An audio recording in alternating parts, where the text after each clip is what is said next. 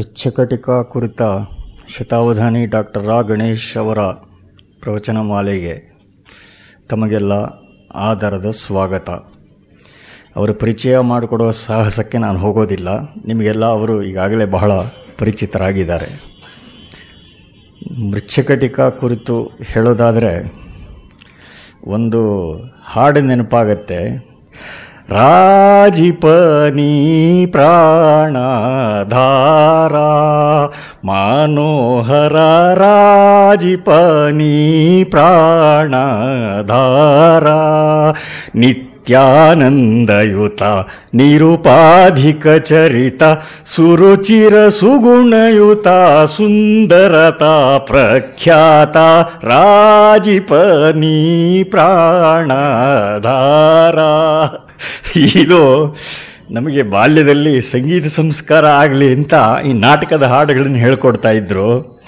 ಇದು ಕನ್ನಡ ಮೃಚ್ಚಕಟಿಕ ನಂಜನಗೂಡು ಸುಬ್ಬಾಶಾಸ್ತ್ರಿಗಳು ಮಾಡಿದ್ದು, ಹಾಗೆಲ್ಲ ಬಹಳ ಜನಪ್ರಿಯವಾಗಿತ್ತು. ಮತ್ತು ನಾಟಕದ ಮಟ್ಟುಗಳು ಕರ್ಣತಾಡಿತವಾಗಿರೋದ್ರಿಂದ ಕಲಿಯೋದು ಸುಲಭ ಅಂಥೇಳಿ ಹುಡುಗರಿಗೆ ಅದನ್ನು ಹೇಳ್ಕೊಡ್ತಾ ಇದ್ರು. ಈ ಮೃಚ್ಚಕಟಿಕ ಅದು ಅದರ ವೈಶಿಷ್ಟ್ಯ ನೂರಾರು ವರ್ಷಗಳ ಉದ್ದಕ್ಕೂ ಅದು ಆಕರ್ಷಣೆಯನ್ನು ಉಳಿಸ್ಕೊಂಡಿದೆ. ಇತ್ತೀಚೆಗೆ ಕಳೆದ ತಿಂಗಳು ಇಲ್ಲೇನೋ ರಂಗವಿಲಾಸ ಮೊಕದ್ದಮೆನೋ ಏನೋ ಅಲ್ಲ ರಂಗ ಸಂಪದ ಏನೋ ನಡೀತಂತಲ್ಲ, ಅದರಲ್ಲೂ ಕೂಡ ಇದರ ನಾಟಕ ಇತ್ತು ಅಂತ ಕೇಳಿದೆ. ಅದು ಹಿಂದೆ ನಲವತ್ತು ವರ್ಷ ಹಿಂದೆ ಸಂಸ್ಕೃತದಲ್ಲಿ ಅದು ಟೌನ್ ಹಾಲ್ನಲ್ಲಿ ಬಹಳ ಅದ್ಧೂರಿಯಾಗಿ ಅಭಿನಯ ಆಗಿತ್ತು. ಅಲ್ಲಿಂದೀಚೆಗೆ ನಮ್ಮ ಮೈಸೂರಿನ ಸಿಂಧುವಳ್ಳಿ ಅನಂತಮೂರ್ತಿಯವರ ಪ್ರಯತ್ನದಿಂದ ಮೈಸೂರಿನಲ್ಲೂ ಸ್ಟೇಜ್ ಮೇಲೆ ಅದು ಬಹಳ ಯಶಸ್ವಿಯಾಗಿ ಪ್ರಯೋಗ ಆಗಿತ್ತು. ಕನ್ನಡಕ್ಕೆ ಅದನ್ನು ಅನೇಕ ಜನ ಅನೇಕ ಅನುವಾದಗಳು ಕನ್ನಡದಲ್ಲಿ ಬಂದಿವೆ. ಗರಣಿ ಕೃಷ್ಣಾಚಾರ್ಯರು ಅದಕ್ಕೆ ಕನ್ನಡದ ಅನುವಾದ ಮಾಡಿದ್ರು. ಆಮೇಲೆ ನಂಜನಗೂಡು ಸುಬ್ಬಾಶಾಸ್ತ್ರಿಗಳು ಅದರ ಕನ್ನಡ ರೂಪ ಮಾಡಿದ್ರು. ಇದು ಪಾಶ್ಚಾತ್ಯ ವಿದ್ವಾಂಸರು ಕೂಡ ಇಷ್ಟು ಅದ್ಭುತವಾದ ನಾಟಕ ಜಗತ್ತಿನ ಸಾಹಿತ್ಯ ಇತಿಹಾಸದಲ್ಲೇ ಇಲ್ಲ ಅಂತ ರೈಡರ್ ಮೊದಲಾದ ಅನೇಕ ಜನ ವಿದ್ವಾಂಸರು ಅಭಿಪ್ರಾಯ ಪಟ್ಟಿದ್ದಾರೆ. ಇದರಲ್ಲಿ ಒಂದು ರೀತಿಯಿಂದ ಇದು ಕ್ಯೂರಿಯಾಸಿಟಿ, ಇದು ಇದು ಇದು ಸಂಸ್ಕೃತ ಸಾಹಿತ್ಯದಲ್ಲೇ ಬಹಳ ಪ್ರಾಚೀನವಾದ ನಾಟಕ ಅಂತ ಹೇಳ್ತಾ ಇದ್ರು. ಅಲ್ಲಿಂದೀಚೆಗೆ ಭಾಸನ ನಾಟಕಗಳು ಬಂದ ಮೇಲೆ ಪ್ರಾಯಶಃ ಭಾಸನ ನಾಟಕಗಳು ಬಿಟ್ಟರೆ ಬಹಳ ಪ್ರಾಚೀನ ಅಂತ ಹೇಳಬಹುದಾದ ನಾಟಕ ಮೃಚ್ಚಕಟಿಕವೇ. ಅಂತೂ ಪ್ರಾಯಶಃ ಮೂರು ನಾಲ್ಕನೇ ಶತಮಾನದಿದ್ದರೂ ಇರಬಹುದು. ಭಾಸನ ಚಾರುದತ್ತದಲ್ಲಿ ಸ್ಕೆಲೆಟನ್ ರೂಪದಲ್ಲಿ ಇರುವ ನಾಟಕ ಮೃಚ್ಚಕಟಿಕದಲ್ಲಿ ಸಮೃದ್ಧವಾಗಿ ಪೂರ್ಣ ನಾಟಕ ರೂಪದಲ್ಲಿ ಮೈತಾಳಿದೆ. ಅದರಲ್ಲಿ ಅನೇಕ ಅಂಶಗಳಿದೆ. ಅದರ ಜೀವನ ಮೌಲ್ಯಗಳು ಇತ್ಯಾದಿ ಸ್ವಾರಸ್ಯಗಳನ್ನೆಲ್ಲ ಕುರಿತು ಅವರು ಹೇಳೋರಿದ್ದಾರೆ. ಮತ್ತು ಅದರಲ್ಲಿ ಒಂದು ಬರೀ ಒಂದು ಕಥೆಯಾಗಿ ನೋಡಿದ್ರೂ ಕೂಡ ಅದು ಅತ್ಯಂತ ಆಕರ್ಷಕವಾದ ಕಥೆಯನ್ನು ಒಳಗೊಂಡ ಒಂದು ನಾಟಕ. ಇನ್ನು ನಾಟಕ ಕಲೆಯ ದೃಷ್ಟಿಯಿಂದ ನೋಡಿದ್ರು ಅದು ಬಹಳ ಅದ್ಭುತವಾದ ರಚನಾ ವಿನ್ಯಾಸದಿಂದ ಕೂಡಿದೆ. ಹೀಗೆ ಅನೇಕ ದೃಷ್ಟಿಗಳಿಂದ ಇದೊಂದು ಮಹತ್ವದ ನಾಟಕ. ಇದ ಇದರ ಆಕರ್ಷಣೆ ನಿರಂತರವಾದ್ದು. ಇದು ನಾಟಕವಾಗಿ ಬಂತು, ಆಮೇಲೆ ವಸಂತ ಸೇನಾ ಇತ್ಯಾದಿ ಸಿನಿಮಾಗಳಾಗಿ ಬಂತು.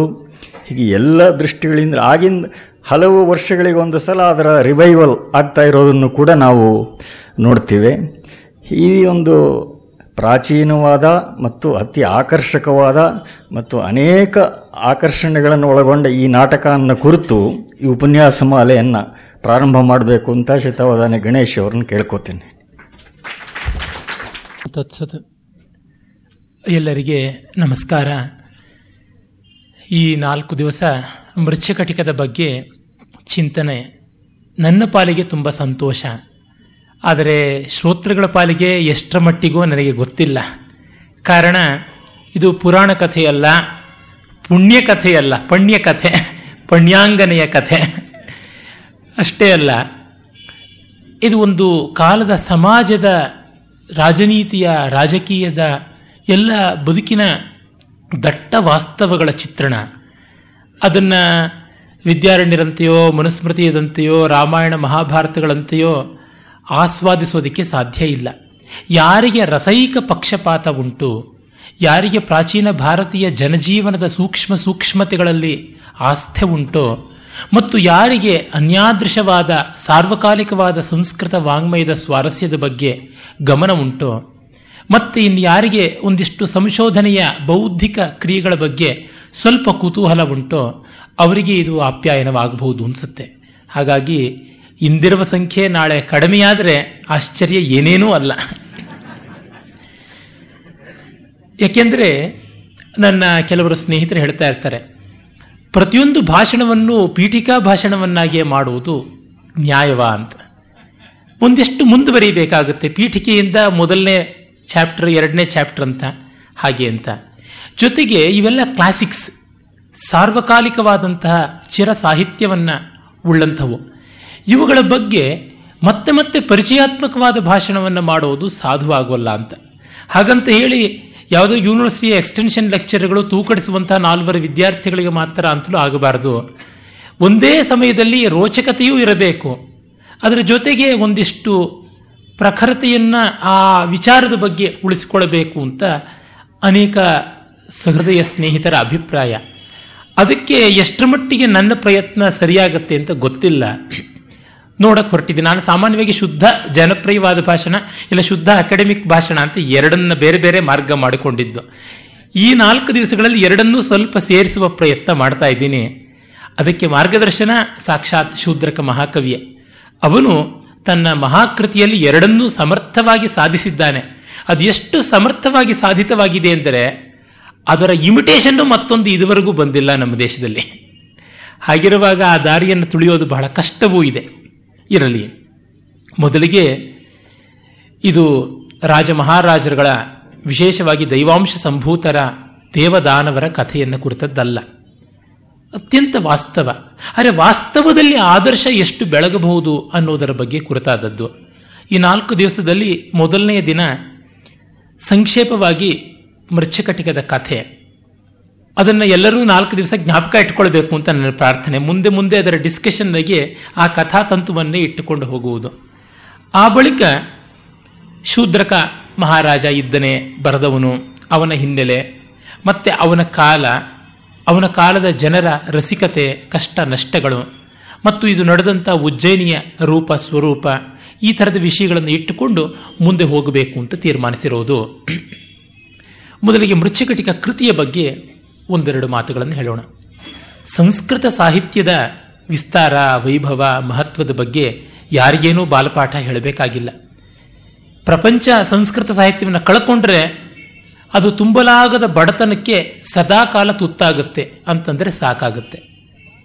ಸಂಸ್ಕೃತದ ಸಾಹಿತ್ಯದಲ್ಲಿ ವೇದವಾಂಗ್ಮಯದಿಂದ ಅನೇಕ ಶಾಸ್ತ್ರ, ಇತಿಹಾಸ, ಪುರಾಣಾದಿ ಸಾಹಿತ್ಯ ಪ್ರಕಾರಗಳನ್ನು ನಾವು ಕಾಣ್ತೀವಿ. ಅವೆಲ್ಲದರ ಪ್ರಾತಿನಿಧಿಕವಾದ ಮೂರು ರೂಪ ಹೇಳೋದಿದ್ರೆ, ಒಂದು ಭಗವಾನ್ ವಾಲ್ಮೀಕಿಗಳ ರಾಮಾಯಣ, ಮತ್ತೊಂದು ಭಗವಾನ್ ವೇದವ್ಯಾಸರ ಮಹಾಭಾರತ, ಮೂರನೆಯದು ಗುಣಾಢ್ಯ ಮಹಾಕವಿಯ ಬೃಹತ್ ಕಥೆ. ಈ ಮೂರು ಟ್ರೆಡಿಷನ್ಸ್ ಸಂಸ್ಕೃತದಲ್ಲಿ ಕಾಣುವಂಥವು ಅಂತ. ಕರ್ನಾಟಕ ಕರ್ನಾಟಕದ ಕವಿ ಕವಿರಾಜ ಅಂತ ಹೆಸರು ಪಡೆದವನು ತನ್ನ ರಾಘವ ಪಾಂಡವೀಯದಲ್ಲಿ ಹೇಳ್ತಾನೆ, ತ್ರಿಸ್ರೋತಸ, ಮೂರು ದಾರಿಯಾಗಿ ಬಂದಂಥ ನದಿಗಳು, ಆ ಗಂಗಾ ಯಮುನಾ ಸರಸ್ವತಿಗಳು, ಅವು ಈ ಮೂರು ವ್ಯಾಸ ವಾಲ್ಮೀಕಿ ಗುಣಾಢ್ಯರ ಕೃತಿಗಳು ಅಂತ. ಕಾರಣ, ವೇದ, ಇತಿಹಾಸ, ಪುರಾಣಗಳು ಎಲ್ಲವೂ ಕೂಡ ರಾಮಾಯಣ ಮಹಾಭಾರತಗಳಲ್ಲಿ ಘನೀಕೃತವಾಗಿಬಿಟ್ಟವು. ಅಂದರೆ ಧರ್ಮ ಮೋಕ್ಷಗಳಿಗೆ ಸಂಬಂಧಪಟ್ಟಂಥದ್ದು ಪ್ರಧಾನವಾಗಿ ಎಲ್ಲವೂ ಈ ಎರಡು ಮಹಾಗ್ರಂಥಗಳಲ್ಲಿ ಸಾರಭೂತವಾಗಿ ನಿಂತವು. ಇನ್ನು ಅರ್ಥಕಾಮಗಳಿಗೆ ಸಂಬಂಧಪಟ್ಟದ್ದು ಅಷ್ಟಿಷ್ಟಲ್ಲಿ ಇವೆ. ಮಹಾಭಾರತದಲ್ಲಿ ವಿಶೇಷವಾಗಿ ಅರ್ಥವೂ ಉಂಟು. ಆದರೆ ಅರ್ಥಕಾಮಗಳನ್ನೇ ಪ್ರಧಾನವಾಗಿ ತೆಗೆದುಕೊಂಡು ನಮ್ಮ ನೈಜವಾದ ಬದುಕು ಹೇಗಿರುತ್ತೆ ಅಂತ ಚಿತ್ರಣ ಮಾಡೋಕ್ಕೆ ಹೊರಟದ್ದು ಗುಣಾಢ್ಯನ ಬೃಹತ್ ಕಥೆ. ಅದು ಇಂದು ಲುಪ್ತ. ಅದರ ಸಂಸ್ಕೃತದ ಸಂಗ್ರಹಾನುವಾದಗಳು, ರೂಪಾಂತರಗಳು ಇವುಗಳೇ ನಮಗೆ ಕಾಣಸಿಗುತ್ತವೆ. ಈ ಮೂರು ದಾರಿಗಳನ್ನು ಭಾರತೀಯರು ಎಂದೂ ಮರೆಯಲಿಲ್ಲ. ಮರೆಯದೇ ಇರೋವರೆಗೂ ಅವರಿಗೆ ಭಾರತೀಯತೆ ಉಳಿದಿತ್ತು ಮತ್ತು ಎಲ್ಲ ವಿಧವಾದ ಆರ್ಥಿಕ ಮತ್ತು ಭಾವನಾತ್ಮಕವಾದ ಹಾಗೂ ಆಧ್ಯಾತ್ಮಿಕವಾದ ಸಮೃದ್ಧಿಯೂ ಇತ್ತು. ಯಾವಾಗಲೂ ಒಂದು ಕಾಲದಲ್ಲಿ ಬೃಹತ್ ಕಥಾ ಪ್ರಪಂಚ ನಮಗೆ ಮರೆಯಾಯಿತು. ಪ್ರಾಯಶಃ ಅದು ಎಂಟು ಒಂಬತ್ತನೇ ಶತಮಾನದ ಹೊತ್ತಿಗೆ ಮರೆಯಾಯಿತು ಆ ಬೃಹತ್ ಕಥೆಯ ಒಂದು ಮಹತ್ವ. ಆಮೇಲೆ ಹದಿನೈದನೇ ಶತಮಾನದವರೆಗೂ ಹೇಗೋ ಕುಟುಕು ಜೀವ ಇಟ್ಟುಕೊಂಡು ಬಂತು, ಮತ್ತೆ ಸಂಪೂರ್ಣ ಲುಪ್ತಪ್ರಾಯವೇ ಆಯಿತು.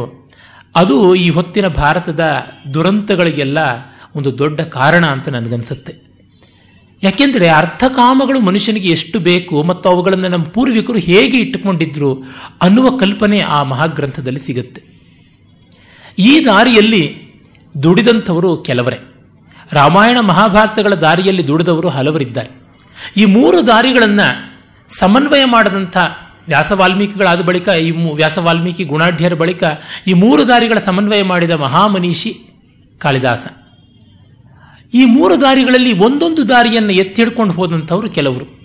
ಉದಾಹರಣೆಗೆ ವಾಲ್ಮೀಕಿ ಮಾರ್ಗವನ್ನು ಹೆಚ್ಚು ಪ್ರಕಾಶಪಡಿಸಿದವನು ಭವಭೂತಿ, ವ್ಯಾಸ ಮಾರ್ಗವನ್ನು ಹೆಚ್ಚಾಗಿ ಪ್ರಕಾಶಪಡಿಸಿದವನು ಬಾಣಭಟ್ಟ, ಅಥವಾ ವ್ಯಾಸ ಮಾರ್ಗವನ್ನು ಹೆಚ್ಚು ಚೆನ್ನಾಗಿ ಪ್ರಕಾಶ ಮಾಡಿದಂಥವನು ಭಾರವಿ ಅಂತಲೂ ಹೇಳಬಹುದು. ಆ ಬಳಿಕ ನಮಗೆ ಈ ಗುಣಾಢ್ಯನ ಮಾರ್ಗವನ್ನು ಪ್ರಕಾಶಪಡಿಸಿದಂಥವನು ಶೂದ್ರಕ. ಹೀಗೆ ಭಾಸನಲ್ಲಿ ಈ ಮೂರನ್ನು ಸಮನ್ವಯ ಮಾಡಿದಂಥದ್ದೊಂದು ದೃಷ್ಟಿಯೂ ಕೂಡ ಕಾಣಿಸುತ್ತೆ. ಅರೆ, ಅವನ ಪೂರ್ಣ ಕೃತಿಗಳು ನಮಗೆ ಇವತ್ತಿಗೂ ಸಂದೇಹಾಸ್ಪದ. ಇರಲಿ, ಮುಂದೆ ನಾವು ನಮ್ಮ ಪ್ರಕೃತ ವಿಷಯಕ್ಕೆ ಬಂದರೆ, ಶೂದ್ರಕ ಮಹಾಕವಿಯ, ಮಹಾರಾಜನ ಮಹಾಕವಿಯ ಮೂರು ಕೃತಿಗಳಲ್ಲಿ ಈ ಒಂದು ಮೂರನೆಯ ದಾರಿ ಕಾಣುವಂಥದ್ದು, ಅಂದರೆ ಗುಣಾಢ್ಯ ಪ್ರವರ್ತಿತವಾದ ಮಾರ್ಗ ಅದು ಕಾಣುತ್ತೆ. ಅರ್ಥಕಾಮಗಳನ್ನು ಜೀವನ ಸಮೃದ್ಧಿಗೆ ಹೇಗೆ ಬಳಸಿಕೊಳ್ಳುವಂಥದ್ದು, ಅರ್ಥಕಾಮಗಳ ನಿರ್ವಾಹವನ್ನು ಹೇಗೆ ಮಾಡುವಂಥದ್ದು ಅಂತ. ಶೂದ್ರಕನ ಹೆಸರಿನಲ್ಲಿ ಒಂದೇ ಕೃತಿ ಲೋಕಪ್ರಸಿದ್ಧವಾದದ್ದು ಮೃಚ್ಚಕಟಿಕ, ಅದರ ಬಗ್ಗೆನೇ ನಾವು ಇವತ್ತು ಹೇಳೋಕೆ ಹೊರಟಿರೋದು ಕೂಡ. ಆದರೆ ಇನ್ನು ಎರಡು ಕೃತಿಗಳು ಒಂದು ಅಂತ ಈಚೆಗೆ ವಿದ್ವಾಂಸರು ಸಂಶೋಧನೆ ಮಾಡಿ ಪ್ರತಿಪಾದಿಸಿದ್ದಾರೆ. ಮೊದಲು ಅವುಗಳ ಬಗ್ಗೆ ಗೊತ್ತಿತ್ತು, ಆದರೆ ಶೂದ್ರಕನ ಬಗ್ಗೆ ಬಂದಾಗಲೆಲ್ಲ ಮೃಚ್ಚಕಟಿಕೆ ಒಂದನ್ನೇ ಎಲ್ಲರೂ ಏಕೇನ ಮೃಚ್ಚಕಟಿಕೇನ ಅಂತಲೇ ಶುರು ಮಾಡೋದು. ಆದರೆ ಅವನು ಪದ್ಮ ಪ್ರಾಭೃತಕ ಅನ್ನುವ ಬಾಣವನ್ನು ಮತ್ತು ವೀಣಾ ವಾಸವದತ್ತ ಅನ್ನುವ ಒಂದು ನಾಟಕವನ್ನು ಬರೆದಿದ್ದ ಅಂತ ಗೊತ್ತಾಗುತ್ತೆ. ಆ ಎರಡೂ ಕೂಡ ಸುದೈವ ವಶಾತ್ ಉಪಲಬ್ಧಿಯಲ್ಲಿವೆ. ವೀಣಾ ವಾಸವದತ್ತ ಎಂಟು ಅಂಕದವರೆಗಿದೆ, ಇನ್ನು ಒಂದೋ ಅಥವಾ ಎರಡು ಅಂಕವೋ ಇರಬೇಕಾಗಿತ್ತು, ಅದು ಸಿಕ್ಕಿಲ್ಲ. ಇರಲಿ, ಇವು ಮೂರನ್ನು ಕೂಡ ಅವನು ಆಶ್ರಯಿಸಿಕೊಂಡು ಬರೆದದ್ದು ಬೃಹತ್ ಕಥೆಯ ಮೇಲೆಯೇ. ಬೃಹತ್ ಕಥೆ ಏನು?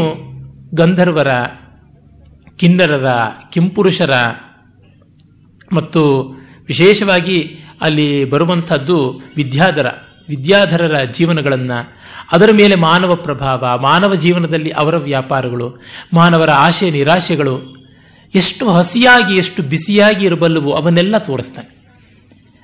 ಅಲ್ಲಿ ನಮಗೆ ಈ ಪ್ರಪಂಚದಲ್ಲಿ ಎದ್ದು ಕಾಣುವಂಥ ಮೂರು ಕೇಂದ್ರಗಳನ್ನು ನಾವು ಗಮನಿಸಬಹುದು. ಒಂದು ವತ್ಸರಾಜ ಕಥೆ, ಮತ್ತೊಂದು ಮೂಲದೇವ ಕಥೆ, ಇನ್ನೊಂದು ಚಾರುದತ್ತ ಕಥೆ. ಈ ಚಾರುದತ್ತ ಕಥೆ ಅಷ್ಟು ಪ್ರಸಿದ್ಧವಲ್ಲ. ವತ್ಸರಾಜ ಕಥೆ ಅನೇಕ ಕಾವ್ಯಗಳಿಗೆ, ನಾಟಕಗಳಿಗೆ ಆಕರವಾಯಿತು. ಮೂಲದೇವನ ಕಥೆ ಅನೇಕ ಜೈನರ ಕಥಾ ಸಾಹಿತ್ಯಕ್ಕೂ ಮಾತ್ರವಲ್ಲ, ಈ ಬಾಣ ಅನ್ನುವಂತಹ lighter form of dramatic literature ಅಂತ ಏನು ಕರಿತೀವಿ, ಮೊನೊಲಾಗ್ ಅಂತ, ಏಕ ವ್ಯಕ್ತಿ ಏಕಾಂಕ ಆದಂತಹ ಒಂದು ಪ್ರಕಾರ. ಅದು ಒಬ್ಬನೇ ವ್ಯಕ್ತಿ ಬಂದು ಇಡೀ ರಂಗಸ್ಥಳವನ್ನು ಆಳುವಂಥದ್ದು. ಅಲ್ಲಿ ಕೂಡ ಈ ಮೂಲದೇವನ ವೃತ್ತ ಅಂತ ಕಾಣುತ್ತೆ. ಮೂಲದೇವ ಹುಟ್ಟ ಜೂಜುಗಾರ, ಲಂಪಟ. ನಮ್ಮಲ್ಲಿ ಯಾವ ಥರ ಆಂಟಿ ಹೀರೋಗಳಿರ್ತಾರೆ ಆ ರೀತಿಯಾದ ಕ್ಯಾರೆಕ್ಟರ್ ಮೂಲದೇವ. ಹಾಗೆ ರೊಮ್ಯಾಂಟಿಕ್ ಹೀರೋಸ್ ಯಾರಿರ್ತಾರೆ ಅದು ವತ್ಸರಾಜ. ಆಂಟಿ ಹೀರೋನೂ ಅಲ್ಲ, ರೊಮ್ಯಾಂಟಿಕ್ ಹೀರೋನೂ ಅಲ್ಲ, ಬಡಪಾಯಾದ ಶ್ರೀಸಾಮಾನ್ಯ ಚಾರುದತ್ತ. ಇದು ಮೂರು ಬೃಹತ್ ಕಥೆ ನಮಗೆ ಕೊಡುವಂಥ ಮಾಡೆಲ್. ಅಂದರೆ ಒಬ್ಬ ಮಿಸ್ಟರ್ ಸಿಟಿಸನ್ನು, ಇನ್ನೊಬ್ಬ ಟ್ರ್ಯಾಂಪ್, ಮತ್ತು ಇನ್ನೊಬ್ಬ ರೋಮಿಯೋ ಅಥವಾ ವ್ಯಾಲೆಂಟಿನೋ.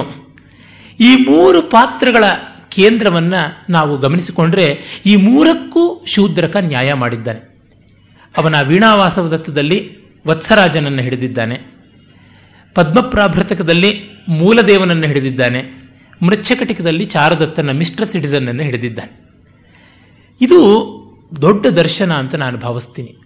ಶೂದ್ರಕ ಮಹಾಕವಿಯ ಈ ಪ್ರತಿಭೆ ಒಂದೇ ದಾರಿಯಲ್ಲಿ, ಗುಣಾಢ್ಯನ ದಾರಿಯಲ್ಲಿ ಮತ್ತೆ ಮೂರು ಕವಲಗಳನ್ನು ಗುರುತಿಸಿಕೊಂಡಿರುವಂಥದ್ದು. ನೋಡಿ, ನಮ್ಮ ಮಾನವ ಬದುಕಿನಲ್ಲಿ, ಜೀವನದಲ್ಲಿ ಈ ಮೂರು ಮುಖಗಳು ನಮಗೆ ಯಾವಾಗಲಾದರೂ ಒಮ್ಮೊಮ್ಮೆ ನಾವು ಆಗಬೇಕು ಅಂತ ಅನಿಸ್ತಾ ಇರುತ್ತೆ. ಕೆಲವೊಮ್ಮೆ ನಾವು ಯಾರು ಲಂಗು ಲಗಾಮು ಇಲ್ಲದೆ ಯಾವುದಕ್ಕೂ ಹಿಂದೂ ಮುಂದೂ ನೋಡದೆ ರೆಕ್ಲೆಸ್ ಆಗಿರಬೇಕು ಅಂತ. ಆಗ ಮೂಲದೇವನ ಪ್ರವೃತ್ತಿ. ದುಡ್ಡಿಲ್ವಾ? ಜೂಜಾಡು. ಜೂಜಾಡಕ್ಕೂ ದುಡ್ಡಿಲ್ವಾ? ಕಳ್ಳತನ ಮಾಡು. ಕಳ್ಳತನ ಮಾಡೋದಕ್ಕೆ ಶಕ್ತಿ ಬೇಕಾ? ಅಂಗ ಸಾಧನೆ ಮಾಡು, ಧನುರ್ವಿದ್ಯೆ ಕಲಿ, ಈ ಥರದ್ದು. ಹೀಗೆಲ್ಲ. ಮತ್ತೆ ಜೂಜಾಟದಲ್ಲಿ ದುಡ್ಡು ಬಂತ, ಹೆಂಡದಂಗಡಿಗೆ ಹೋಗು, ವೇಶ್ಯಾವಾಟಿಕೆಗೆ ಹೋಗು, ಅಲಂಕಾರ ಮಾಡ್ಕೋ, ಬೇರೆಯವರಿಗೆ ಗಿಫ್ಟ್ಸನ್ನು ಕೊಡು, ಒಂದು ದೊಡ್ಡ ಜಾಲಿ ಗ್ರೂಪನ್ನು ಎಂಟರ್ಟೈನ್ ಮಾಡು. ಈ ರೀತಿಯಾದದ್ದು ಮೂಲದೇವನ ಮನೋಧರ್ಮ. ನಮ್ಮ ದೇಶದಲ್ಲಿ ಇಂಥದ್ದೆಲ್ಲ ಇತ್ತೇ. ಅಬ್ರಹ್ಮಣ್ಯಂ ಶಿವಶಿವ ಅಂತ ಯಾರಾದರೂ ಅನ್ನಬಹುದು. ಖಂಡಿತವಾಗಿ ಇದ್ದದ್ದೇ. ಮಾನವ ಸ್ವಭಾವಕ್ಕೆ ಯಾವೂ ಕೂಡ ಪರಿಚಿತವಲ್ಲದ್ದಲ್ಲ, ಎಲ್ಲ ಕೂಡ ಸುಪರಿಚಿತವೇ. ಅಷ್ಟೇ ಅಲ್ಲ, ನಮಗೆ ಕೆಲವೊಮ್ಮೆ ಅನಿಸಿರುತ್ತೆ. ಹೀಗನ್ನಿಸದೆ ಸಾಹಿತ್ಯದಲ್ಲಿ ಈ ಕ್ಯಾರೆಕ್ಟರ್ ಬರೋಲ್ಲ. ನಮ್ಮ ಒಳಗಿರುವ ಭಾವನೆಯೇ ಸಾಹಿತ್ಯದಲ್ಲಿ ಒಂದು ಪಾತ್ರದ ಮೂಲಕ ವ್ಯಕ್ತವಾಗುವಂಥದ್ದು. ನಮ್ಮೊಳಗಿನ ರಾವಣ ಪ್ರವೃತ್ತಿಯೇ ರಾವಣನಂತಹ ಪಾತ್ರವನ್ನು ನಿರ್ಮಾಣ ಮಾಡುವಂಥದ್ದು. ಅಂದರೆ ಮೂಲದೇವರದು ಅದೇ ರೀತಿಯಾದಂಥ ಪ್ರವೃತ್ತಿ. ಆಮೇಲೆ ಇನ್ನು ಕೆಲವೊಮ್ಮೆ ತುಂಬ ಹಾಯಾಗಿ ನಾಜೂಕಾಗಿ ಈ ಥರದ ಒಂದು ಅನ್ಲಾಫುಲ್ ಆ್ಯಕ್ಟ್ಸ್ ಅಂತ ಏನಿವೆ, ಆ ಥರದ್ದು ಯಾವುದೂ ಮಾಡದೇನೆ ಅರೆ ಎಲ್ಲವೂ ಸುಖವಾಗಿ ನಡೀಬೇಕು, ಒಂದಿಷ್ಟು ಉಗುರು ಕಂಡು ಮಣ್ಣಾಗಬಾರ್ದು, ಇನ್ಯಾರೋ ನೋಡ್ಕೊಂಡು ಹೋಗ್ತಾ ಇರಬೇಕು, ಈಸಿ ಗೋಯಿಂಗ್ ಆಗಿ ಬೇರೆಯವರ ಮೇಲೆ ಜವಾಬ್ದಾರಿ ಬಿಟ್ಟು ಸುಖವನ್ನು ನಾವು ಪಡ್ಕೊಂಡು ಲಲಿತ ಕಲೆಗಳು ಹಾಗೆ ಹೀಗೆ ಹೀಗಿರುವಂಥ ನವನಾಗರಿಕ ವೃತ್ತಿ, ಅದು ಒಂದು ರೊಮ್ಯಾಂಟಿಕ್ ಆದಂಥ ಪ್ರವೃತ್ತಿ. Chocolate hero, Vatsaraja concept. ಹಾಗಲ್ಲದೆ ಮತ್ತೊಂದು, ಪಾ ನಮಗೆ ಈ ಗಲಾಟೆನೂ ಬೇಡ, ಈ ಅರಮನೆಗಳಲ್ಲಿ ರೊಮ್ಯಾಂಟಿಕ್ ಆಗಿರುವಂಥದ್ದು ಬೇಡ, ನಾವು ಜನಸಾಮಾನ್ಯರಲ್ಲಿ ಜನಸಾಮಾನ್ಯರಾಗಿ ನಮ್ಮದೇನೋ ಸಂಸಾರ, ನಮ್ಮದೇನೋ ಆಶೋತ್ತರಗಳು, ನಮ್ಮ ಪಾಡಿಗೆ ನಾವು ಇದ್ದು ಬಿಡೋಣ ಅಂತನ್ನುವಂಥದ್ದು. ಅದು ರಿಟೈರ್ ಆಗೋದ್ರೊಳಗಾಗಿ ಫಾರ್ಟಿ ಸಿಕ್ಸ್ಟಿ ಸೈಟನ್ನು ಬೆಂಗಳೂರಲ್ಲಿ ಮಾಡಿಕೊಂಡು ಒಂದು ಮನೆ ಕಟ್ಕೊಂಡು ಮಗಳನ್ನು ಅಮೆರಿಕಾಗೆ ಕೊಟ್ಟು ಮಗನನ್ನು ಅಮೆರಿಕಾಗೂ ಇಂಡಿಯಾಗೂ ಶೆಟ್ಲ್ ಮಾಡ್ತಾ ಇರುವಂಥ ಸಾಫ್ಟ್ವೇರ್ ಇಂಜಿನಿಯರ್ ಆಗಿ ಮಾಡಿ ಟಿವಿನಲ್ಲಿ ದಿವಸಕ್ಕೆ ಆರು ಸೀರಿಯಲನ್ನು ನೋಡಿಕೊಂಡು ಚುಚ್ಚುಚ್ಚು ಅಂತ ಬೇಸರ ಪಟ್ಟುಕೊಂಡು ಪೇಪರ್ ನ್ಯೂಸ್ಗಳಿಗೆ ಇನ್ನು ಯಾವಾಗಲೂ ಸಂಜೆ ಈ ಥರ ಪ್ರವಚನಗಳಿಗೆ ಬಂದು ಮುಗಿಸುವಂಥದ್ದು ಅಂತ ಅನ್ನುವಂಥದ್ದು. ಯಾರನ್ನೂ ಆಕ್ಷೇಪ ಮಾಡ್ತಿದ್ದೀನಿ ಅಂತಲ್ಲ, ಅದು ಒಂದು ಭಾವ, ಅದು ಚಾರುದತ್ತನದು. ನೋಡಿ, ಇವರು ಮೂವರೂ ಒಳ್ಳೆಯವರೇ, ನನಗೆ ಮೂವರು ಬಹಳ ಇಷ್ಟ. ಆದರೆ ಇವರು ಯಾರು ರಾಮ ಅಲ್ಲ, ಕೃಷ್ಣ ಅಲ್ಲ, ಭೀಮ ಅಲ್ಲ, ದುರ್ಯೋಧನ ಅಲ್ಲ, ಅಸಾಧಾರಣರಾದವರಲ್ಲ. ಆದರೂ ಯಾವುದೋ ಒಂದು ದೃಷ್ಟಿಯಿಂದ ಅಸಾಧಾರಣರು. ಇವರ ಸಾಧಾರಣತೆಯಲ್ಲಿಯೂ ಯಾವುದೋ ಒಂದು ಅಸಾಧಾರಣವಾದ ಮಾಧುರ್ಯ ಕಾಣಿಸುತ್ತೆ. ಇಂಥ ಚಿತ್ರ ಪ್ರತಿ ಕ್ಷಣವೂ ನಮ್ಮ ಸುತ್ತಲಿನ ಪ್ರಪಂಚದಲ್ಲಿ ಇರುವಂಥದ್ದು. ಯಾವುದನ್ನು ವ್ಯಾಸ ವಾಲ್ಮೀಕಿಗಳು ತೋರಿಸಲಿಲ್ಲವೋ ಅದನ್ನು ಭಾರತ ನಾನು ಉಳಿಸಿಕೊಂಡಿದ್ದನ್ನು ತೋರ್ಪಡಿಸ್ತೀನಿ ಅಂತ ಮಾಡಕ್ಕೋದವನು ಗುಣಾಢ್ಯ. ಈ ಕಥೆಗಳನ್ನು ಮೊದಲು ಯಾರು ಯಾರಿಗೆ ಹೇಳಿದ್ದೋ, ಪರಮ ವೈರಾಗ್ಯ ಚಕ್ರವರ್ತಿಯಾಗಿ ಯೋಗ ಭೋಗಗಳ ಸಮನ್ವಯ ಶಿಖರ ಅನಿಸಿಕೊಂಡ ಮಹಾದೇವ ಪಾರ್ವತಿಗೆ ಹೇಳಿದ್ದು. ಒಮ್ಮೆ ಪಾರ್ವತಿ ಶಿವನನ್ನು, ನನಗೇನಾದರೂ ಒಂದು ಎಂಟರ್ಟೈನ್ಮೆಂಟ್ ಬೇಕು ಅಂತ ಕೇಳಿದ್ಲಂತೆ. ಏನು ಬೇಕು? ಏನು ಬೇಕಾದ್ರೂ ಕೊಡ್ತೀನಿ ಅಂತ. ಇದುವರೆಗೂ ಯಾರೂ ಕೇಳಿಲ್ಲದ, ಅರೆ ಎಲ್ಲರೂ ಕೇಳೋಕ್ಕೆ ಬಯಸುವಂಥ ಕಥೆಗಳನ್ನು ನೀನು ನನಗೆ ಹೇಳಬೇಕು ಅಂತ, ಫ್ರೆಶ್ ಆಗಿರಬೇಕು ಕಥೆಗಳು ಅಂತ. ಆಗ ತುಂಬ ಏಕಾಂತದಲ್ಲಿ ಗುಟ್ಟಾಗಿ ಕಥೆ ಹೇಳ್ದ. ಆದರೆ ಈ ಕಥೆ ಹೇಗೋ ಲೀಕ್ ಆಗಿಬಿಟ್ಟು ಪಾರ್ವತಿಯ ಸಖಿಯರಿಗೆಲ್ಲ ಈ ಕಥೆ ಗೊತ್ತಾಗ ಅವರು ಇವರಿಗೆ ಹೇಳೋದು, ನನ್ನ ಗಂಡ ಹೊಸ್ತು ತಂದುಕೊಂಡ ಕಥೆಗಳು ಹೀಗೇನು ಬಂತು ಅಂತ ಅವಳಿಗೆ ಬೇಸರವಾಯಿತು. ಹಾಗೆ ಇದಕ್ಕೆ ಕಾರಣರು ಯಾರು ಅಂತ ಗೊತ್ತಾದಾಗ ಪುಷ್ಪದಂತ ಅಂತ ಅವನು ಶಿವನ ಗಣಗಳಲ್ಲಿ ಒಬ್ಬ, ಅವನು ಗುಟ್ಟಾಗಿ ಕೇಳಿಕೊಂಡು ಮಾಡಿರುವ ಕಥೆ ಅಂತ ಗೊತ್ತಾಗಿ ಅವನಿಗೆ ಶಾಪ ಕೊಟ್ಟಳು, ಭೂಮಿಗೆ ಬೀಳುವಂತ. ಅಮ್ಮ ಇದೇನು ಗತಿ? ಕುತೂಹಲ, ನಾನು ಕೇಳಿದೆ, ಗಂಡ ಕೇಳಿದಂಥ ರಹಸ್ಯ ಹೆಂಡತಿಗೆ ಹೇಳದೆ ಇದ್ರೆ ಗಂಡನ ಬಾಯಿ ಸುಮ್ಮನೆ ಇರುತ್ತೆ? ಇರೋಲ್ಲ. ಹೆಂಡತಿಗೆ ರಹಸ್ಯ ತಿಳಿದ ಮೇಲೆ ಅದು ರಹಸ್ಯವಾಗತ್ಯೆ? ಖಂಡಿತ ಇಲ್ಲ. ಹೀಗಾಯಿತು, ಅದರಿಂದ ನಾನು ಏನು ಮಾಡಲಿ ಅಂತ. ನೀನು ಈ ಕಥೆಗಳನ್ನು ಭೂಮಿಯಲ್ಲೆಲ್ಲ ಪ್ರಚಾರ ಮಾಡೋ, ಶಾಪ ವಿಮೋಚನೆ ಆಗುತ್ತೆ ಅಂತ. ಹಾಗೆ ಅವನು ಗುಣಾಢ್ಯನಾಗಿ ಕವಿಯಾಗಿ ಹುಟ್ಟಿ ಸಾತವಾಹನ ಹಾಲ ಮಹಾರಾಜನ ಆಸ್ಥಾನದಲ್ಲಿ ಇದ್ದು ಅವನು ಒಂದು ಸ್ಪರ್ಧೆಯಲ್ಲಿ ಸೋತು, ಆ ಸೋಲಿಗೆ ಪರಿಹಾರ ಎನ್ನುವಂತೆ ಸಂಸ್ಕೃತ ಮತ್ತು ಪ್ರಾಕೃತ ಭಾಷೆಗಳಲ್ಲಿ ರಚನೆ ಮಾಡುವುದಿಲ್ಲ ಅಂತ ಶಪಥ ಮಾಡಿ ಕಡೆಗೆ ಕಾವ್ಯ ರಚನೆಯ ತವಕವನ್ನು ಹತ್ತಿಕ್ಕಿಕೊಳ್ಳಲಾರದೆ ಪೈಶಾಚಿ ಭಾಷೆಯಲ್ಲಿ, ಅದು ಒಂದು ಪ್ರಾಕೃತದ ಪ್ರಭೇದ, ಅಂದರೆ ಅದು ಜನಸಾಮಾನ್ಯರಲ್ಲಿ ಜನಸಾಮಾನ್ಯರ ಭಾಷೆ, ಕಾಡು ಮನುಷ್ಯರ ಭಾಷೆ, ಅಂಥ ಭಾಷೆಯಲ್ಲಿ ಅವನು ಏಳು ಲಕ್ಷ ಶ್ಲೋಕಾತ್ಮಕವಾದಂತಹ ಬೃಹತ್ ಕಥೆಯನ್ನು ಬರೆದ ಅಂತ ಬರುತ್ತೆ. ವಸುಭೂತಿ ಅಂತ ಒಬ್ಬ ಪಿಶಾಚ ರಾಜನ ಹತ್ತಿರ ಹೋಗಿದ್ದು ಮಾಡಿದ ಅಂತ ಅದ್ಭುತ ರೋಮಾಂಚಕವಾದಂಥ ಕಥೆ. ಅದೇನು, ಇದು ಸಂಸ್ಕೃತವಲ್ಲ, ಹೈ ಫೈ ಸೊಸೈಟಿದಲ್ಲ, ದೇವಸ್ಥಾನಗಳದ್ದಲ್ಲ, ವಿದ್ಯಾಮಂದಿರಗಳದ್ದಲ್ಲ, ಬೀದಿ ಕೇರಿಗಳಲ್ಲಿ ನಡೆಯುವಂಥದ್ದು. ಅಷ್ಟೇಕೆ ಶೂದ್ರಕ ಮಹಾಕವಿಯ ಮೃಚ್ಚಕಟಿಕವನ್ನೇ ನೋಡಿದ್ರೆ ಅದು ಸಂಸ್ಕೃತ ಸಾಹಿತ್ಯದ ಅನರ್ಘ ರತ್ನ ಅಂತಿವೆ. ಅದರೊಳಗೆ ಎಂಟು ಬಗೆಯ ಪ್ರಾಕೃತಗಳಿದ್ದು ಪ್ರಾಕೃತ ಭಾಗವೇ ಹೆಚ್ಚಿರುವಂಥದ್ದು. ಸಂಸ್ಕೃತ ಪ್ರಾಕೃತಗಳಿಗೆ ವೈಷಮ್ಯ ಇಲ್ಲ, ಆದರೆ ಇದು ಪ್ರಕೃತ ಸಮಾಜದ ಪ್ರಾಕೃತರಾದಂತಹ ಮಾನವರ ಕಥೆ. ಅದಕ್ಕೋಸ್ಕರವಾಗಿ ಇಲ್ಲಿ ಪ್ರಾಕೃತ ಬಾಹುಳ್ಯ, ಅದು ಅನೇಕ ಬಗೆಯ ಪ್ರಾಕೃತ ಅಂತ ಬರುತ್ತೆ. ಅದನ್ನು ಗುಣಾಢ್ಯ ಪಾಪ್ಯುಲರೈಸ್ ಮಾಡಿದ್ದು ಅಂತ. ಯಾರಿಗೆ ಬೇಡ ನಮ್ಮ ಬದುಕು? ಡಿ ವಿ ಜಿ ಹೇಳ್ತಾರೆ, ಬಹಿರಂಗದಲ್ಲಿ ಅಸಭ್ಯ, ಅಂತರಂಗಕ್ಕೆ ಅನಿವಾರ್ಯ ಅಂತ. ಈ ಥರದ ಕಥೆಗಳ ಹುಟ್ಟೆ ಈ ರೀತಿಯಾದದ್ದು. ಆದರೆ ಇಷ್ಟೇ ಆಗಿದ್ದಿದ್ರೆ ಅದು ಮಿಲ್ಸನ್ ಬೂನುಗಳ ತರಹ ಆಗ್ತಾ ಇತ್ತು. ಹಾಗಲ್ಲ, ಅಲ್ಲಿಯೂ ಒಂದು ಮೌಲ್ಯ ಇದೆ. ಅರ್ಥಕಾಮಗಳ ಒಳಗೆ ಒಂದು ಧರ್ಮ ಇದೆ, ಅವುಗಳಲ್ಲಿ ಒಂದು ಮೋಕ್ಷ ಇದೆ ಅಂತನ್ನುವುದನ್ನು ತೋರಿಸುವ ಮಟ್ಟಕ್ಕೆ ಹೋದದ್ದು ಶೂದ್ರಕನ ಮಹಾಪ್ರತಿಭೆ.